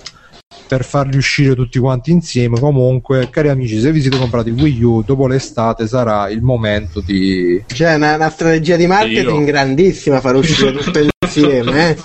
Perché non sia mai che uno si compri un gioco al mese, no? Si compra 10 giochi in un mese solo, è così che funzionano gli esseri umani. Intanto ci ha lasciato, se n'è andato Backsoft, salutiamo, ciao Backsoft. No. E bah, vabbè, dai, Davide, alla fine probabilmente Nintendo sta capendo la, la, strategia del digitale per cui i giochi li puoi mettere quando vuoi, li puoi vendere quando vuoi, senza bisogno di, di fare tutto il lancio al day one per forza, per cui... E però in effetti sì, c'hai ragione pure tu dec- ma, ma, ma, non credo che li farà uscire tutti insieme, li, li, li spalmerà un po' nei miei. Secondo, guarda, ti dico, secondo me faranno uscire subito subito dopo l'estate faranno uscire Super Wii Fit U per quelle che sono andate al mare, che si sono viste brutte, che non hanno rimorchiato, quindi Co- Dai, quello in realtà doveva uscire prima dell'estate. No, no, dopo l'estate, perché dopo l'estate dici ah quest'estate se c'avevo la pancia piatta Ah, dici di, conce- di concentrarsi sul ce- senso di colpa, dici. No, invece chi la prova costume fa la prova giacca a vento, eh, potevo, far- potevo farmi l'animatore del villaggio di Sharm Sheikh non me lo so fatto perché non c'avevo la, pia- la pancia piatta quindi dai. poi dopo metteranno come si chiama Wonderful 101 perché quel periodo là settembre-ottobre che ci stanno i nerd che, che- che sono un po' in uh, così allo sbando perché ancora non sanno che cosa devono comprare è il, è il tipico periodo di buttarci le robe Platinum perché eh, così quando non ci sta e poi metteranno a Natale Super Mario 3D che non venderà un cazzo probabilmente perché i Super Mario in 3D sono sempre andati peggio di quelli 2D però io lo sto aspettando dal 96 Mario 3D. Poi sono andati Mario sempre Galaxy. peggio uno un anno fa. No, Mario 3D. tre- Mario 3D. Per Mario 3D si intende un FPS. no, no, Mario il- 64. FPS. Sì, ma Mario 64, Davide. sì, lo so, Vabbè. ma per Mario 3D credo si intenda Mario un 64. Ma- Mario sottotitolo qualcosa, non il seguito di Mario Eh, 64. grazie Davide, grazie. Guarda, attacco. Mario 128. Mi vado a mettere su. Dai vai a prendere sto vai a Prendere il il, il gelatino che dopo È facciamo. Un bel mem porg Nintendo World of Super Ma- Mario. Oh, è arrivato Lancil 9, ciao Lancil 9, eh, il mio collega di blog che tra l'altro stasera mi ha fatto una grande riflessione, scopato. a parte quello che lui giustamente puccia come non mai, ha fatto sta grande riflessione che i giochi sono come la droga, perché se la prendi po- poco a poco, in piccole dosi, ogni tanto è una figata, se invece ne prendi assai eh, ti fa male, non ti, non ti piace più e, e alla fine ti fa Da- pure dopo, morire. sti- dopo sta- sto ragionamento io direi che si può pure chiudere il podcast. Abbiamo dato tutto. Addio. No, ma è vero, alla fine- voglia di drogarmi, Bruno. Ma è vero, se ci pensi, il troppio, stro- il tro- il troppio stroppia, come il troppo dice... scoppia, scoppia il troppo. E tra l'altro ci dice che eh, quelli che vogliono dare i soldi al progetto su Dylan Dog no profit hanno pure il coraggio di dire che della morte e dell'amore è brutto. Così sì. Vabbè, lasciamo stare. Non si capisce la fine. No, della morte e dell'amore merita perché c'era Anna Falchi nel pieno della... La sua giovinezza. Sì, che viene stuprata e poi dopo che viene stuprata dice ah ma poi l'abbiamo rifatto e lui è stato più dolce e allora mi sono innamorata. Queste sono le, le, le, le, le trame di, di Tiziano Sclavi, che grande, grande Tiziano. Ciao Tiziano. E niente, no, aspettiamo che torna Simone e poi passiamo agli extra credit. Mm, Ci sarebbe stata la, la- la cosa di Andrea Vena, però dai, la facciamo un'altra volta. Tra l'altro non sta neanche collegato, mi sa. Eccomi. Ah, no, ci sta. No, dicevo, passiamo direttamente agli extra credits perché si comincia già a fare una certa. Tu che dici, Simone? Che so, mezzanotte e venti, sì. Anche perché io ce n'ho un po', infatti, mo me li segno qua. Ma siamo Quindi- in pausa. mm, Sì, a pausa gelato. sì. Lemonissimo. Fammi gli auguri, Bruno. Auguri, Simone. Grazie.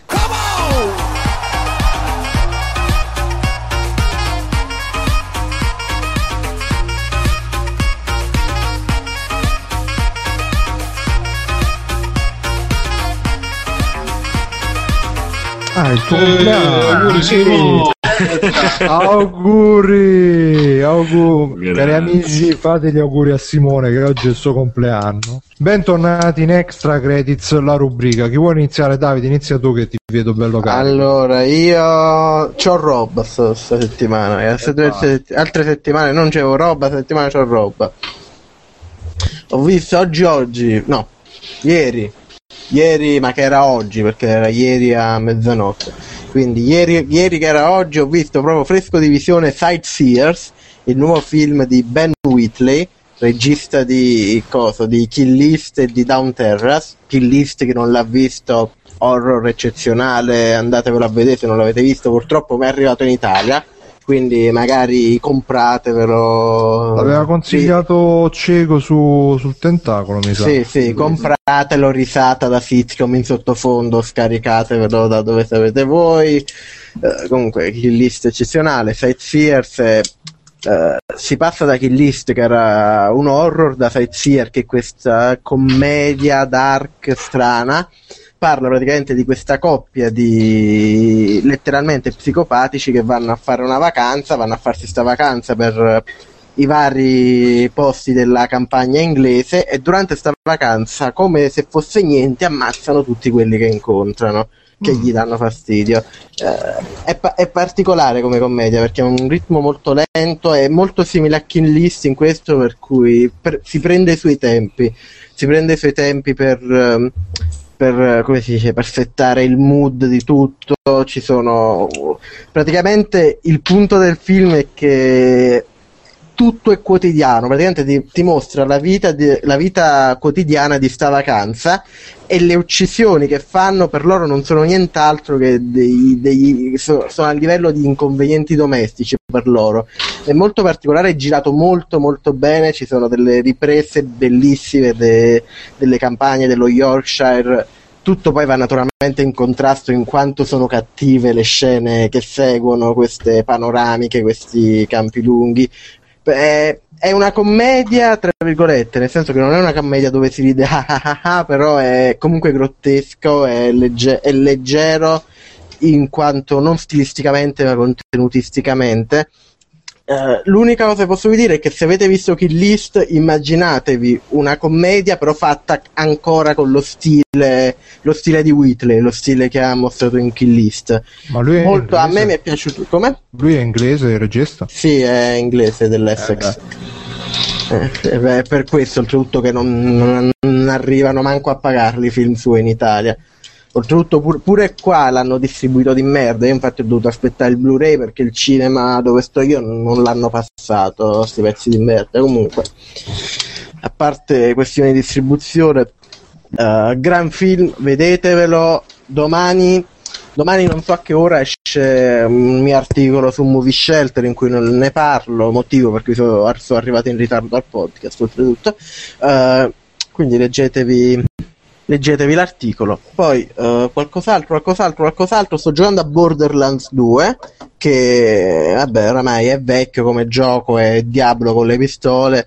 Molto divertente il gameplay, molto migliorato rispetto al primo, più vario.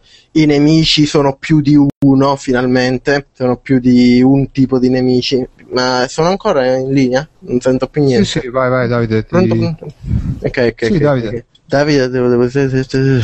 uh, comunque dicevo, uh, i nemici finalmente sono più di uno in questo Borderlands, anche se nel primo non ci ho giocato tanto, quindi magari c'era un, al- un altro nemico se andavi avanti. Uh, non, è, non, è, più vario come gameplay in sé, ma è, è, è, meglio come esperienza, è tutto più raffinato, il gameplay funziona meglio e puoi fare più robe mentre combatti. Non ho ancora provato tutte le classi, però il il cecchino fa meno schifo che nel primo Borderlands in cui la sua abilità era inutile, ora diventa invisibile, fa robe più fighe. Uh, unico appunto che il writing, tutto, tutta la scrittura, tutto l'umorismo tra molte virgolette di sto Borderlands 2 è, è, è osceno. Non, quello dell'1 non me lo ricordo, suppongo sia fosse stato allo stesso livello, però è davvero... Come? Faceva schifo anche quello dell'una, veramente orrendo. Sì, è proprio dei, dei tizi che hanno passato 10 minuti su 9gag e hanno detto ah, sta roba qua gli piace a quelli dell'internet, copiamola. Eh, idiota Scopare. proprio. Sì, scopare, esatto, è quel livello, è completamente idiota. E, eh, a, a tratti sono sono spinto tipo a togliere i sottotitoli, togliere l'audio e giocarmi solo a ammazzare la gente. Senti, Perché Davide, il, ma... il, gameplay funziona, il gameplay è divertente. Ma lo stai giocando in single o in co-op? Uh, lo sto giocando chicchiando un po' in single, però pianifico di fare qualche co-op uh, con... più avanti nel tempo. Gliel'ho fatto scaricare al nostro amico Gabre. Esatto, che si lamenta che non ti fai sentire. Eh? non dai notizie con la coppa. sì, eh, Vabbè, quando, lui, quando, lui, vuole giochiamo. Io, io ci gioco tipo... Poi, cosa ottima è che davvero il tipo di gioco che non... non parne, di, riguardo alle cose che parlavo negli ultimi tempi, non è il tipo di gioco che ti richiede lunghe sessioni, a parte il tutorial che come sempre è inutilmente lunga la sezione iniziale, non capisco perché. Però do- dopo che passi quello è proprio il gioco che te ti fai una missione, lo stacchi per fare altro, poi magari ti annoi per 20 minuti, ti fai lo riaccendi, ti fai un'altra missione e te lo giochi così a spizzichi e bocconi e funziona molto da quel punto di vista. E, oltre a questo, no, non credo di avere nient'altro. Nel caso abbia qualcos'altro, interrompo qualcuno come al solito. Okay. Passo la palla a Bruno. Ok, allora io segnalo che ci segnalano in chat thetunnelmovie.net che è un film horror free, ce lo segnala Mr. Kaizen e ci segnala anche Gianmarco After Hours di Martin Scorsese bel film andatevelo a vedere io non l'ho visto comunque vedetevelo e poi uh, cosa Mirko? No, stavo pensando, sto cercando di vedere qual era After Hours. Che... Ma è nuovo è vecchio come film? Eh, vecchiotto come film, infatti. Dei mitici anni 80, mi sa. Ma quello con Nicolas Cage. Ah, boh, uh, uh, oltre al titolo mi perdi. No, comunque nel frattempo vi consiglio di giocarvi uh, Candy Box, che è un via browser che all'inizio vi potrebbe sembrare una stronzata, ma poi evolve, diventa un RPG tutto in grafica ASCII. E, e, è fatto da un fratello. No, ma guarda Simone, che è una, una, roba incredibile perché praticamente funziona che passa il tempo. Ripeti il nome che guardo sul tubo? Candy Box, ma non, non, non, trovi niente sul tubo, te lo fai prima a cercartelo, te lo metti Sì, è un gioco in asci, geniale, l'ho giocato pure io. Eh, è geniale. È fatto da un francese, è, passa, è, è, tipo un gioco di Facebook che devi aspettare che si accumulano risorse perché tu passa il tempo e si accumulano sti, sti dolci, sti candies, poi una volta che, che, ne accumuli un po' li puoi spendere per fare varie cose e poi man mano che li spendi si aggiungono sempre nuovi elementi di gameplay sì, eh, gioca tutto sull'addizione ludica proprio. Ogni, ogni, cosa aggiunge sempre parti dal nulla parti da un contatore che aumenta ma e mano a mano sopra c'è Candy Box Inventory Quest? Esatto sì. esatto. Ah, Par- parti, parti da, del, da, solo sto contatore che aumenta e poi eh, diventa tipo un RPG è geniale sì, molto sì. paura. Molto, è, è molto, come dice Davide, molto addictive. Poi, poi, poi, poi uh, vi consiglio, se non ve l'ho già consigliato in passato, un blog di cinema che si chiama whiterussiancinema.blogspot.it che è bello perché fa le recensioni sia dei, dei film super uh, d'elite sia dei film che piacciono a me. Ultimamente ha rifatto la recensione di Commando e quindi e poi lui a, a, accanto alla, alla, recensione di comando ci mette magari la recensione che ne so di, di, di, dell'ultimo film di che ne so Davide dimmi un film uh, d'elite di, di, di Dessè come si chiamano? Uh, Neri Parenti. Esatto ci mette Neri Parenti di fianco a comando e quindi e beh, è bravo, scrive bene, ha una scrittura coinvolgente, molto molto bravo il, il ragazzo, e, e, mi sa che siano pure più o meno coetanei. Da 1 a 10? 24 eh, scala, scala binaria e eh, whiterussiancinema.blog.it poi che più vi consiglio di andarvi ad ascoltare su SoundCloud Hypnosaur, che è la colonna sonora del trailer di Dinos- Dinosaurs on a Spaceship, che è un gioco indie italiano che è tipo un Alien Breed, un survival horror visto dall'alto. E c'ha sto trailer che c'ha sta colonna sonora super micidiale che mi sa che delle 70 eh, riproduzioni che stanno lì su SoundCloud 69 me ne sono fatte io perché me, met- me lo metto proprio a ruota. E poi breve breve ho cominciato a vedere The Legend of the Dark King che praticamente sarebbe lo spin-off di Kenny la tua Guerrieri. storia. Ah no. Eh, potrebbe anche darsi Simone. È lo spin-off di, di Kenny Guerriero che è uh, dedicato a Raul solo che Boh, diciamo che è scaricato, scaricato da si trova in uh, giapponese con i sottotitoli, tutto No, dicevo dedicato a Raul Bova, non era una domanda. Ah, avevo capito, avevo Eh, capito Era una battuta molto pessima e di qualche anno in ritardo. E comunque niente, mh, diciamo che come disegni non è il massimo. Poi c'è Raul che all'inizio si vede sto tipo che è enorme e biondo, allora io ho pensato, ah, questo sarà Sauzer, no, invece era Raul. E perché non so perché l'hanno fatto biondo, e non ha bei disegni, ha- però c'ha la cosa bella che ha Raul dai pugni e praticamente disintegra le persone, tipo all'inizio da un pugno a uno lo, lo disintegra a metà, gli fa un buco enorme che lo- lo- lo spacca a metà, in più disintegra anche il palazzo che ci sta dietro per lo spostamento d'aria.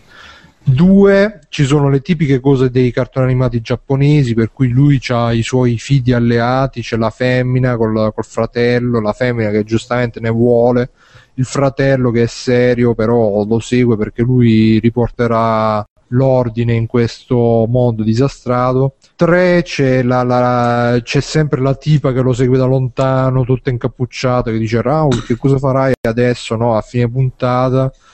E insomma, è proprio. mm, me ne sono viste 5 puntate, sono 13 in tutto. Tipo, è, è proprio giapponese. Ah, poi bellissimo quando si vede la scena di quando lui conosce Re Nero. Che praticamente Re Nero è tipo il capo di una mandria di mille cavalli e lui è il, il super capo. E poi. eh, Ma è un cavallo, Re Nero. Eh sì, Sì, sì, dai, eh. Davide, le basi, dai. è, è il suo cavallo, no? Re Nero. E il bello è che ci fa ammazzate, cioè Raul che tipo prende le, le pareti di acciaio, gli dà un pugno e le sbriciola, invece Re Nero gli dà un, un calcio, lo butta a terra Raul. E poi il bello è che si mettono a parlare. Raul comincia a parlare, dice: Ah, ma tu sei come me. E si vede Re Nero che fa di sì con la testa. E fa, "Uh", no, fa il verso del ca- è bellissimo. Quindi un po' Francis il mulo parlante anche. sì, perché a un certo punto poi gli fa pure Re Nero dove dovremmo andare? Che dice andiamo di qua e si vede Re Nero che fa con la testa, ma sì, è bellissimo, vedetevelo che è stupendo. E poi ultime due cose, mi sono visto Il Rosso e il Blu che è un film che praticamente parla con Riccardo Scamarcio, forse l'avevo già detto questo, mi sa, o forse no, vabbè, comunque lo ridico, con Riccardo Scamarcio e con quello che fa il nonno in eh, Boris, che fanno tipo due insegnanti di scuola, Scamarcio è quello giovane di Belle Speranze, il nonno invece è quello vecchio e disilluso, è bello perché ci stanno tante battute, scuola moderna, e, e poi c'è una morale che dice che alla fine bisogna accettare, bisogna accettare, accetta, è fatto bene. Ultimissima cosa, mi sono visto l'ultima di Game of Thrones, la 306, Pensavo di L'ho gamer. e mi sembra che stia diventando sempre più... cioè stanno abbandonando le tette e i culi, cioè prima era, era dark, però c'era sempre sta cosa, sì siamo dark, però stiamo sempre a trombare, ora invece trombano molto di meno e si stanno spingendo molto l'acceleratore sul gore, sul... Oh no Davide, tu che dici? Eh, sì, che si tromba molto di meno, sì, però è ancora figo. No, no, Cioè- però non sto dicendo che è brutto, però è, è un po' più cupa questa come stagione rispetto Sì, ma già nella seconda si trombava molto di meno, eh. Sì, ma non sto riferendo solo a quello, dicendo proprio come, come atmosfera generale, molto più, mi sembra molto più, anche più crudo, un po' una roba tipo Spartacus ultima stagione. Tra l'altro nell'ult- nell'ultima puntata c'è una scena che un po' mi ha fatto pure senso, quindi è bello, bello, consigliato come sempre, grande Game of Thrones. Direi che ho detto tutto, quindi passo la palla a Marco, vai Marco. Eccomi, allora, mh, questa volta non ho fatto niente di particolare, non ho visto film, non ho letto libri, però sto provando due giochini di quelli piccoli, passatempi proprio per PC. Uno si chiama Game, Game Dev Tycoon, che sarebbe più o meno la riedizione per PC del gioco Kairosoft eh, per, per cellulare, che è una gran bella droga. Eh, in settimana uscirà la recensione su Indie Shelter. Ma non è sempre di Carosoft, no? Sono No, no, altri, no, è di un nuovo gruppo indipendente Green- tra le- Green Art, Game. sì, Green Art Games, eh, il loro primo gioco è diventato famoso perché. Ci mette ai panni di mm, sviluppatori di videogiochi e quelli che l'hanno scaricato pirata da torrent non riescono a, a giocare molto tempo perché vanno in bancarotta per colpa dei pirati che scaricano illegalmente il loro gioco. Quindi hanno infilato. Spe- ma hai specificato che l'hanno fatta loro sta release uh, The Torrent?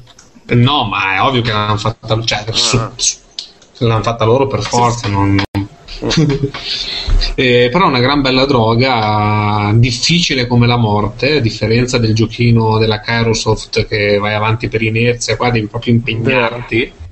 Tant'è che io mh, devo ancora superare l'epoca PlayStation in cui vado sempre in bancarotta e vengo comprato dalla EA, giustamente.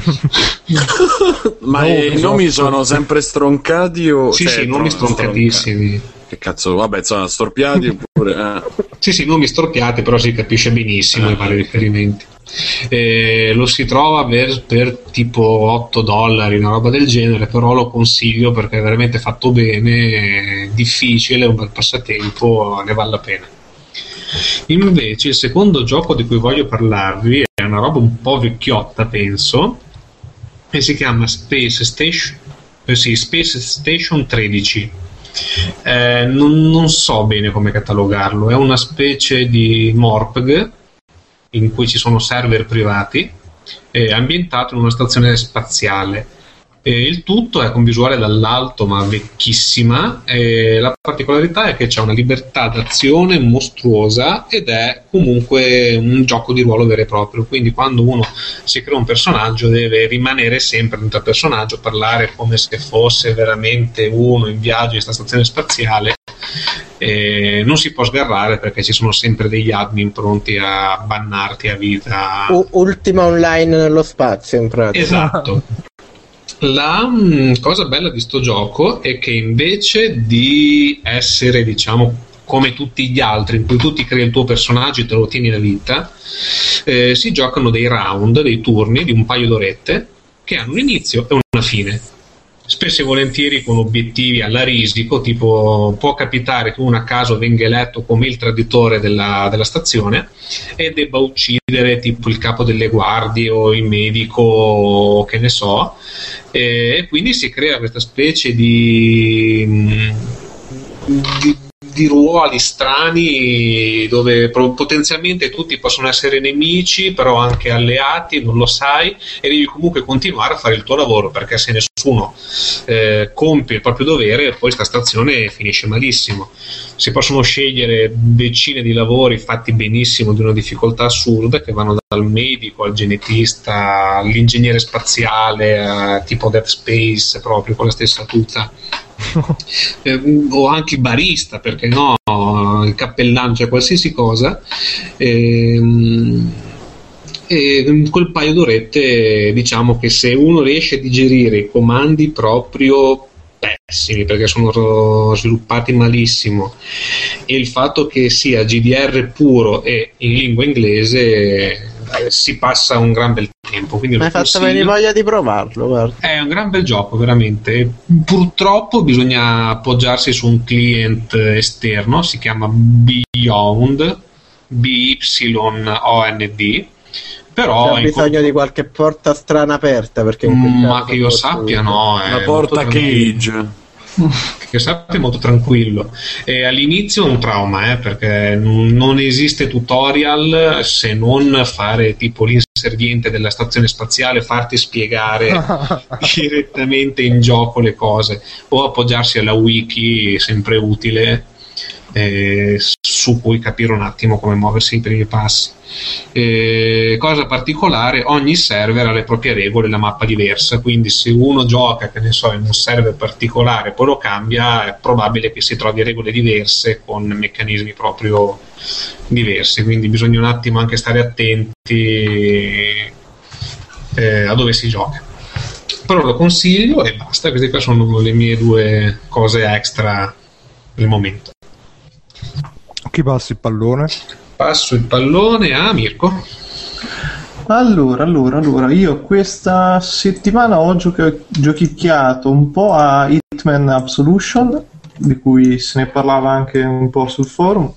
E l'ho trovato. Allora, io non, non ho una gran abilità nei stealth game, nel senso che quello che vorrei fare io il 90% delle volte non riesco mai a farlo poi nei giochi perché mi immedesimo troppo e quindi ah nasconditi qui eh no non lo puoi fare fai questo no non lo puoi fare e quindi ho sempre un pochino di problemi. Però questo lo, lo trovo particolarmente scorrevole per, è molto è semplificatissimo perché c'è questo le missioni più delle volte si consistono appunto nel fare un omicidio e per arrivare al tuo obiettivo c'hai una barra che si chiama barra dell'istinto e questa ti dovrebbe aiutare praticamente facendoti visualizzare i nemici attraverso le pareti, è un po' un sesto senso e facilita veramente tanto il gioco. Ci sto giocando a livello normale, quindi non credo ci sia sta facilitazione a livelli di difficoltà più alti. Però già mh, questo qui mi sta un pochino mettendo alla prova in certe situazioni. E mm, è carino comunque perché per raggiungere l'obiettivo puoi fare diverse proprie modalità. Tipo nel seconda, seconda missione mm, puoi fare l'omicidio in tipo 10 modi diversi che sono veramente tanti. L'unica cosa che un pochino mi ha lasciato interdetto è che ci sono dei praticamente degli achievement eh, integrati al, al gioco in cui praticamente più, più punti fai e più ne sblocchi e più punti fai. L'unica cosa è che tu non li puoi fare tutti in una missione perché consiste tipo nell'uccidere appunto lo stesso obiettivo in 10 modi diversi e questo mi crea un pochino di problemi, proprio mi crea indecisione perché vorrei provarli tutti invece no, non ci si riesce e quindi anche, a volte anche un pochino passa la voglia sta esagerata libertà proprio. Eh, poi, poi... Ah, non sei pronto per gestirlo? No, no, veramente mi... perché sono curioso di provarli tutti, però non ho voglia di riprovare il gioco, cioè allo stesso livello mm, mi passa la voglia di, di rifarlo dieci volte per vedere soltanto un'uccisione diversa, e quindi un pochino mi ammoscia sta cosa. Mm-hmm. Poi in una botta proprio di Amarcord totale ho preso su, mm, su Steam uh, Jedi Knight uh, Dark Forces 2 che avevo giocato a suo tempo e devo dire che allora, dal punto di vista tecnico è diventato veramente, veramente brutto. Cioè, vabbè, il motore è il Tech 3DD, quindi è rimasto proprio senza miglioramenti, non c'è niente. La conversione su Steam è imbarazzante, cioè non so perché dai, l'ho pagato 1,80 euro, però eh, è un gioco praticamente che in game non ha le musiche, quindi l'unica soluzione è aprire Spotify e mettere sulla colonna sonora dei Guerre Stellari se vuoi sentire qualcosa, se no solo effetti sonori. I video funzionano solo a finestra, quindi proprio una cosa imbarazzante. Però devo dire che il gioco è invecchiato molto molto bene proprio come gameplay, nel senso l'avanzamento che, ne- che c'è nel gioco io non l'ho visto quasi in nessun altro sparatutto, perché tu parti che sei, vabbè, classico, la classica schiappa intergalattica e piano piano acquisti poteri della forza. Quindi in ogni missione c'era questa modalità praticamente di acquisto di punti esperienza, tra virgolette, sono delle stelline, che eh, ti porteranno sempre più verso un lato o l'altro, quindi il solito lato chiaro lato scuro della forza, e a seconda in quello in cui vai eh, cambieranno i poteri che hai. E fin qui niente di nuovo, se non che questa cosa la faceva nel 97 quindi molto molto carino. E la storia è carina una, una buonissima storia un, semplice ma funzionale al gioco. E, ed è divertente divertente proprio perché ti richiede nei vari livelli ci sono poi delle strade alternative che puoi sbloccare se eh, hai i poteri giusti al momento giusto. Quindi un gioco molto cioè secondo me è da riscoprire anche perché per 1,80 euro vale la pena. Tipo con 3 euro prendi quello il seguito e anche un'espansione che c'è ma se Steam, qualcuno ha voglia di spara tutto e non si fa spaventare dalla grafica terribile, io lo, lo consiglio. Ma su Steam, Mirko? Sì, sì, su Steam, ti dico, però è una conversione veramente oscena, cioè metti in vendita un gioco così castrato, non so come gli è venuto in mente, probabilmente i soldi della conversione musica eccetera se li ha mangiati Gabe, non lo so. Ma. E niente, quindi Simone, No. Allora, il festeggiato, auguri. Ah, grazie. Allora, io che ho da dire? Ho, ho, fatto un'oretta di gioco a The Night of the Rabbit. E mi pare che l'avevo già citato l'altra sì. volta. No, non ricordo se ne avevo parlato troppo. Comunque, eh, per ora sembra abbastanza.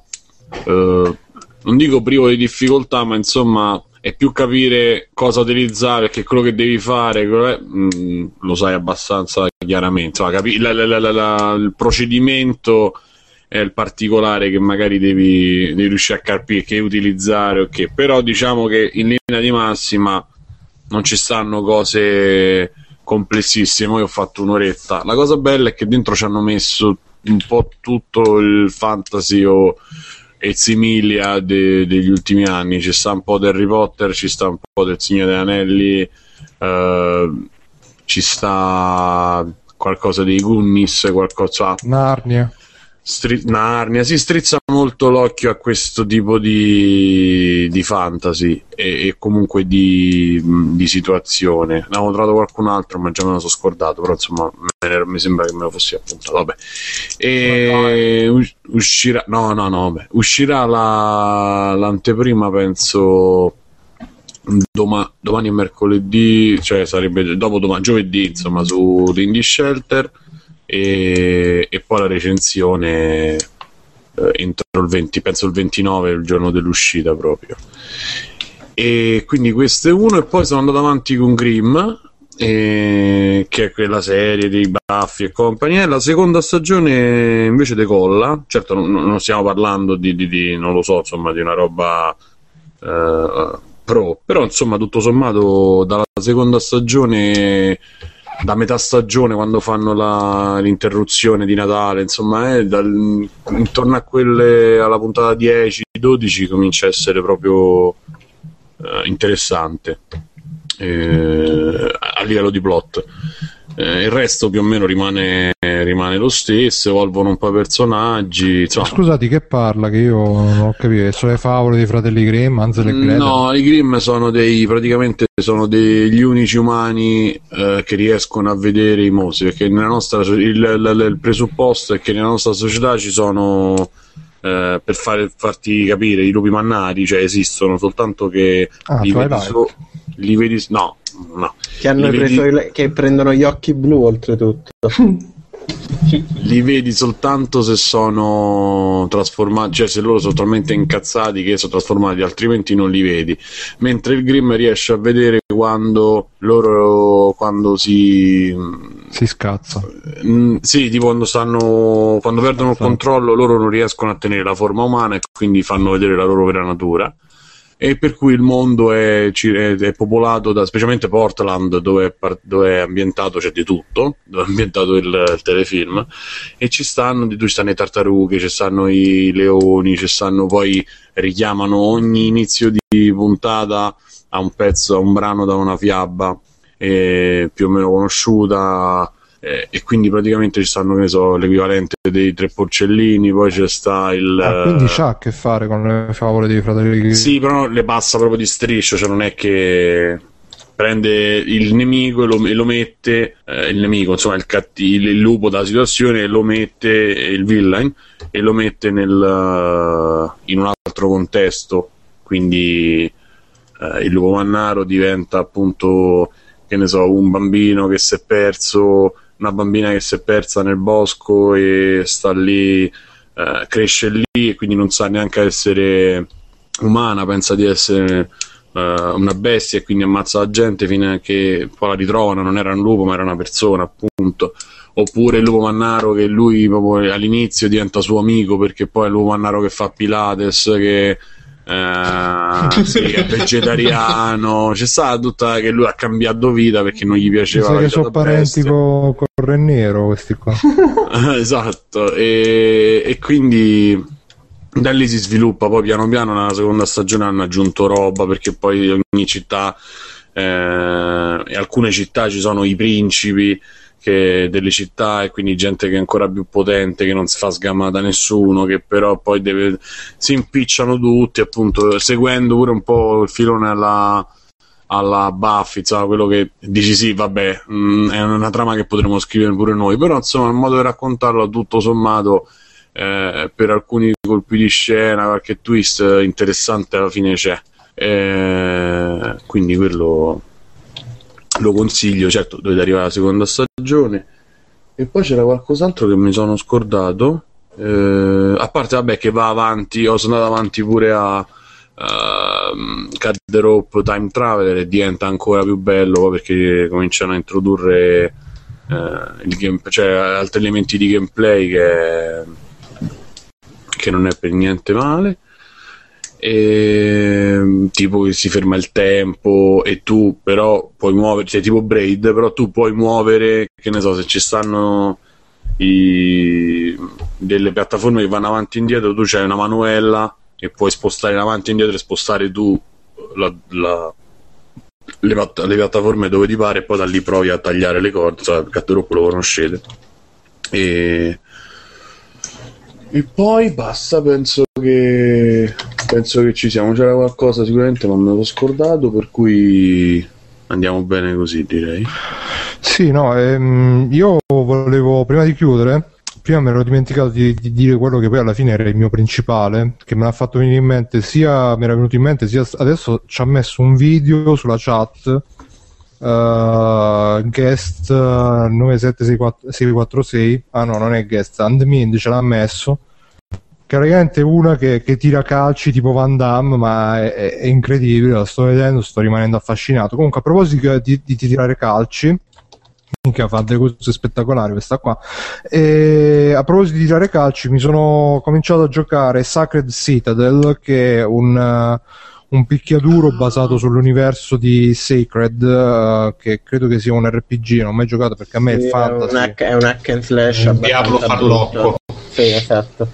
Ecco, questo invece è proprio un picchiaduro a scorrimento e uh, all'inizio ci sono rimasto brutto perché uno non ha il, il multiplayer, diciamo, è quello che ti puoi unire in qualsiasi momento, quindi già così significa che non ci giocherai mai multiplayer a meno che non ti organizzi con uh, amici perché per esempio mh, su PlayStation 3 ma anche su Xbox 360 c'è Final Fight Double Impact, che praticamente è Final Fight più un altro gioco Magic Sword, ma vabbè, che funziona che se tu fai una partita pubblica, diciamo, su internet, chiunque che sia collegato in quel momento si può unire alla tua partita senza bisogno che prima di iniziare la partita tu devi trovare qualcun altro con cui giocare perché giustamente se prima di iniziare la partita devi trovare qualcun altro con cui giocare non trovi mai nessuno.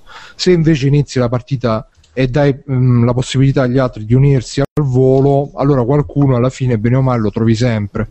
E, e quello il, è il modo con cui si, bisogna fare i multiplayer in questi giochi, perché o sei un gioco che ha una community ampia, e allora puoi farli questi ragionamenti che prima devi trovare il, quelli con cui giocare, oppure fai sta roba qua così almeno anche se sono collegati magari in due o tre persone comunque più o meno si ritrovano tra di loro e questo già mi ha fatto storcere il naso poi altra roba, appena inizia, si inizia che sia soltanto una mezza combo da 3 hit che fa cacare, quindi non, non c'è piccio proprio giocare, però man mano che si va avanti è tipo come i vecchi Dungeons and Dragons della Capcom che eh, ci si potenzia, si sale di livello e salendo di livello si acquistano anche nuove mosse e lì il sistema di combattimento diventa più interessante molto, molto complesso anche ci stanno le combo aeree ci stanno mosse potenti mosse veloci ci si può potenziare con armi e armature però per fortuna il focus rimane sempre sul combattimento non è mai sul, sul loot e basta sul potenziamento delle armi e l'unica mm, insomma mi ci sto divertendo costa 15 euro si può provare la demo. Eh, se volete provatevi la demo anche però tenendo presente che l'inizio fa abbastanza cacare per, per mm, diciamo goderselo bisogna arrivare a secondo terzo stage non so la demo fin, fin, dove porti. È quel tipico gioco che io ne sento molto la mancanza il tipico gioco che ti, ti ci butti dentro ti ci fai l'oretta un paio di orette lo lasci ti ci ributti dentro senza bisogno di, di acclimatarti perché comunque è subito è super immediato, è, è, bello, bello, divertente. L'unica cosa che mi fa un po' così è che c'ha quello stile un po' caricaturale. Che adesso tutti i picchiatura a scorrimento stanno facendo questo stile caricaturale, pure Double Dragon Neon, Shank pure nonostante che sia serio, però c'ha quello stile cartunesco, cioè mi manca un po' lo stile alla Final Fight, la Double Dragon originale che comunque era, era serio, era senza prendersi troppo seriamente, però era comunque serio, non era proprio caricaturale di dire no, guardate ragazzi, stiamo giocando perché questo genere di giochi non usa più. Per cui, insomma, se vi piace il genere, eh, dateci una chance, vedetevelo. E vi segnalo anche che la tizia, la sorella di Van Damme, si chiama Chloe Bros, quindi andate a vedere i suoi video che rimarrete piacevolmente stupiti. Con questo chiudiamo eh, anche questa quarantesima puntata di Free Playing, la puntata del compleanno di Simone, auguri Simone sempre. E uh, grazie a chi ci ha seguito fino adesso, grazie a chi ci seguirà nel podcast, nella puntata editata che arriverà a breve sicuramente nei vostri lettori MP3. Mm. E, uh... e, per breve intendiamo quando l'umanità non sarà più su questo pianeta. Infatti, quando il sole diventerà una gigante rossa. E io sono stato Pro Barbera, mi potete trovare su www.recensopoli.it come no, su uh, www.indivolt.it e anche su multimanie.it, ultime puntate che sono stato ospite dei... di maniaci esatto. adatto. Di molti maniaci, sono più di uno. È la gangbang dei maniaci proprio. E su Twitter Brumbi78 e quando c'è stato il grande, il festeggiato Simone Cognome. Ciao Simone, dove ti troviamo? Ciao a tutti, mi trovate. Auguri. Tra l'altro sospe- devo parlare ancora, grazie, devo parlare con Mirko meglio o provare semplicemente perché sto cercando di aprire Tumblr. Mm eh, per buttarci tutte le robine dentro. Comunque su eh, su The Tune Shelter, su voglio diventare grande.blogspot.com, su Ben Malaussene Twitter, cioè chiocciola Ben Malaussene sarebbe Twitter, e dietologialudica.it, non lo so, dove pure qualche eh, e basta. Marco, ma il Tumblr di Tiff poi l'avete lasciato morire? Ma io penso di aver messo un'immagine. Boh, un io l'ho, l'ho affidato solo io praticamente fino a tre giorni fa. Sono tutte immagini non messe io. Eh, ma ci ho messo quella di Assassin's Creed Black Swag che vale tutto, quindi. Ci voleva un Tumblr solo per quello, è sbagliato a metterlo lì. Hai ragione. E comunque con noi c'è stato appunto, l'avete già sentito, il mitico Davide. Ciao Davide, dove ci troviamo Davide? Mi trovate, mi trovate, mi trovate all'ospedale, no, mi trovate in giro, Twitter o Mimimpo, lo sapete, dico ogni puntata, che cazzo serve che lo dico, andate ascoltare una puntata fa, due puntate fa, tre puntate fa e vedete dove mi trovate. Non è, non è che mi volete cercare oltretutto, quindi sti cazzi. Ciao. Quindi cari stalker di internet, Davide è facilmente reperibile. E uh, Mirko, Mirko, dove ti troviamo Mirko? Punto interrogativo. Mi trovate su Facebook, su Twitter, Mirko-Pierfe e se, Mirko Pierfederici.tumblr.com, una galleria di robaccia bellissima robaccia di Mirko che ricordiamo Mirko lavora così per questi editori indie Marvel e DC ma solo per la Marvel o anche per la DC? no solo Marvel solo che allora, cazzo dice? attento che lo, lo, lo, portano tipo quello di Assassin's Creed gli portano Wonder eh però hai disegnato Wonder Woman Mirko quello no, che... che non è che no cioè posso disegnare anche dei cazzi comunque ah, sì? sei fai come Wonder Woman e inoltre il nostro mitico ospite Marco Astassan. Ciao Marco, dove ti trovi Marco? Ciao, allora mi trovate su Facebook, su Twitter sotto Astrotasso, su Indie Shelter, Game Shelter e basta tutto qua. E niente, scusate, io sono, ero sempre imbambolato a vedere la super eh, ninja. Questa è veramente forte questa ragazza. Mamma mia. Chloe Bruce, come si chiama? Sì, sì, che sarebbe Bruce Lee, Chloe. E niente, cari amici, ci sentiamo alla prossima settimana, siamo martedì, noi, noi iniziamo quelli del martedì, ragazzi, il martedì sera, e uh, Facebook, Twitter, Google Plus, sapete già tutto, ci, madonna santa che cazzo fa, e ci sentiamo la prossima settimana, ciao a tutti, fate ciao ciao!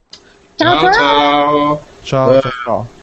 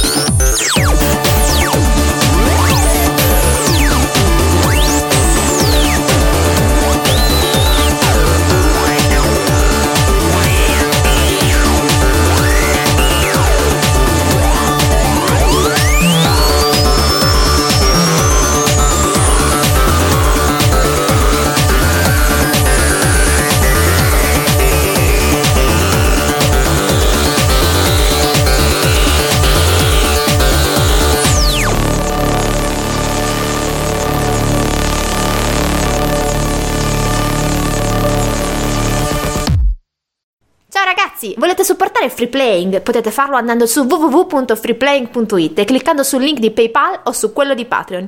In più, Free Playing è anche affiliato a Amazon e riceve una piccola commissione sugli acquisti fatti tramite il banner Amazon presente sul sito.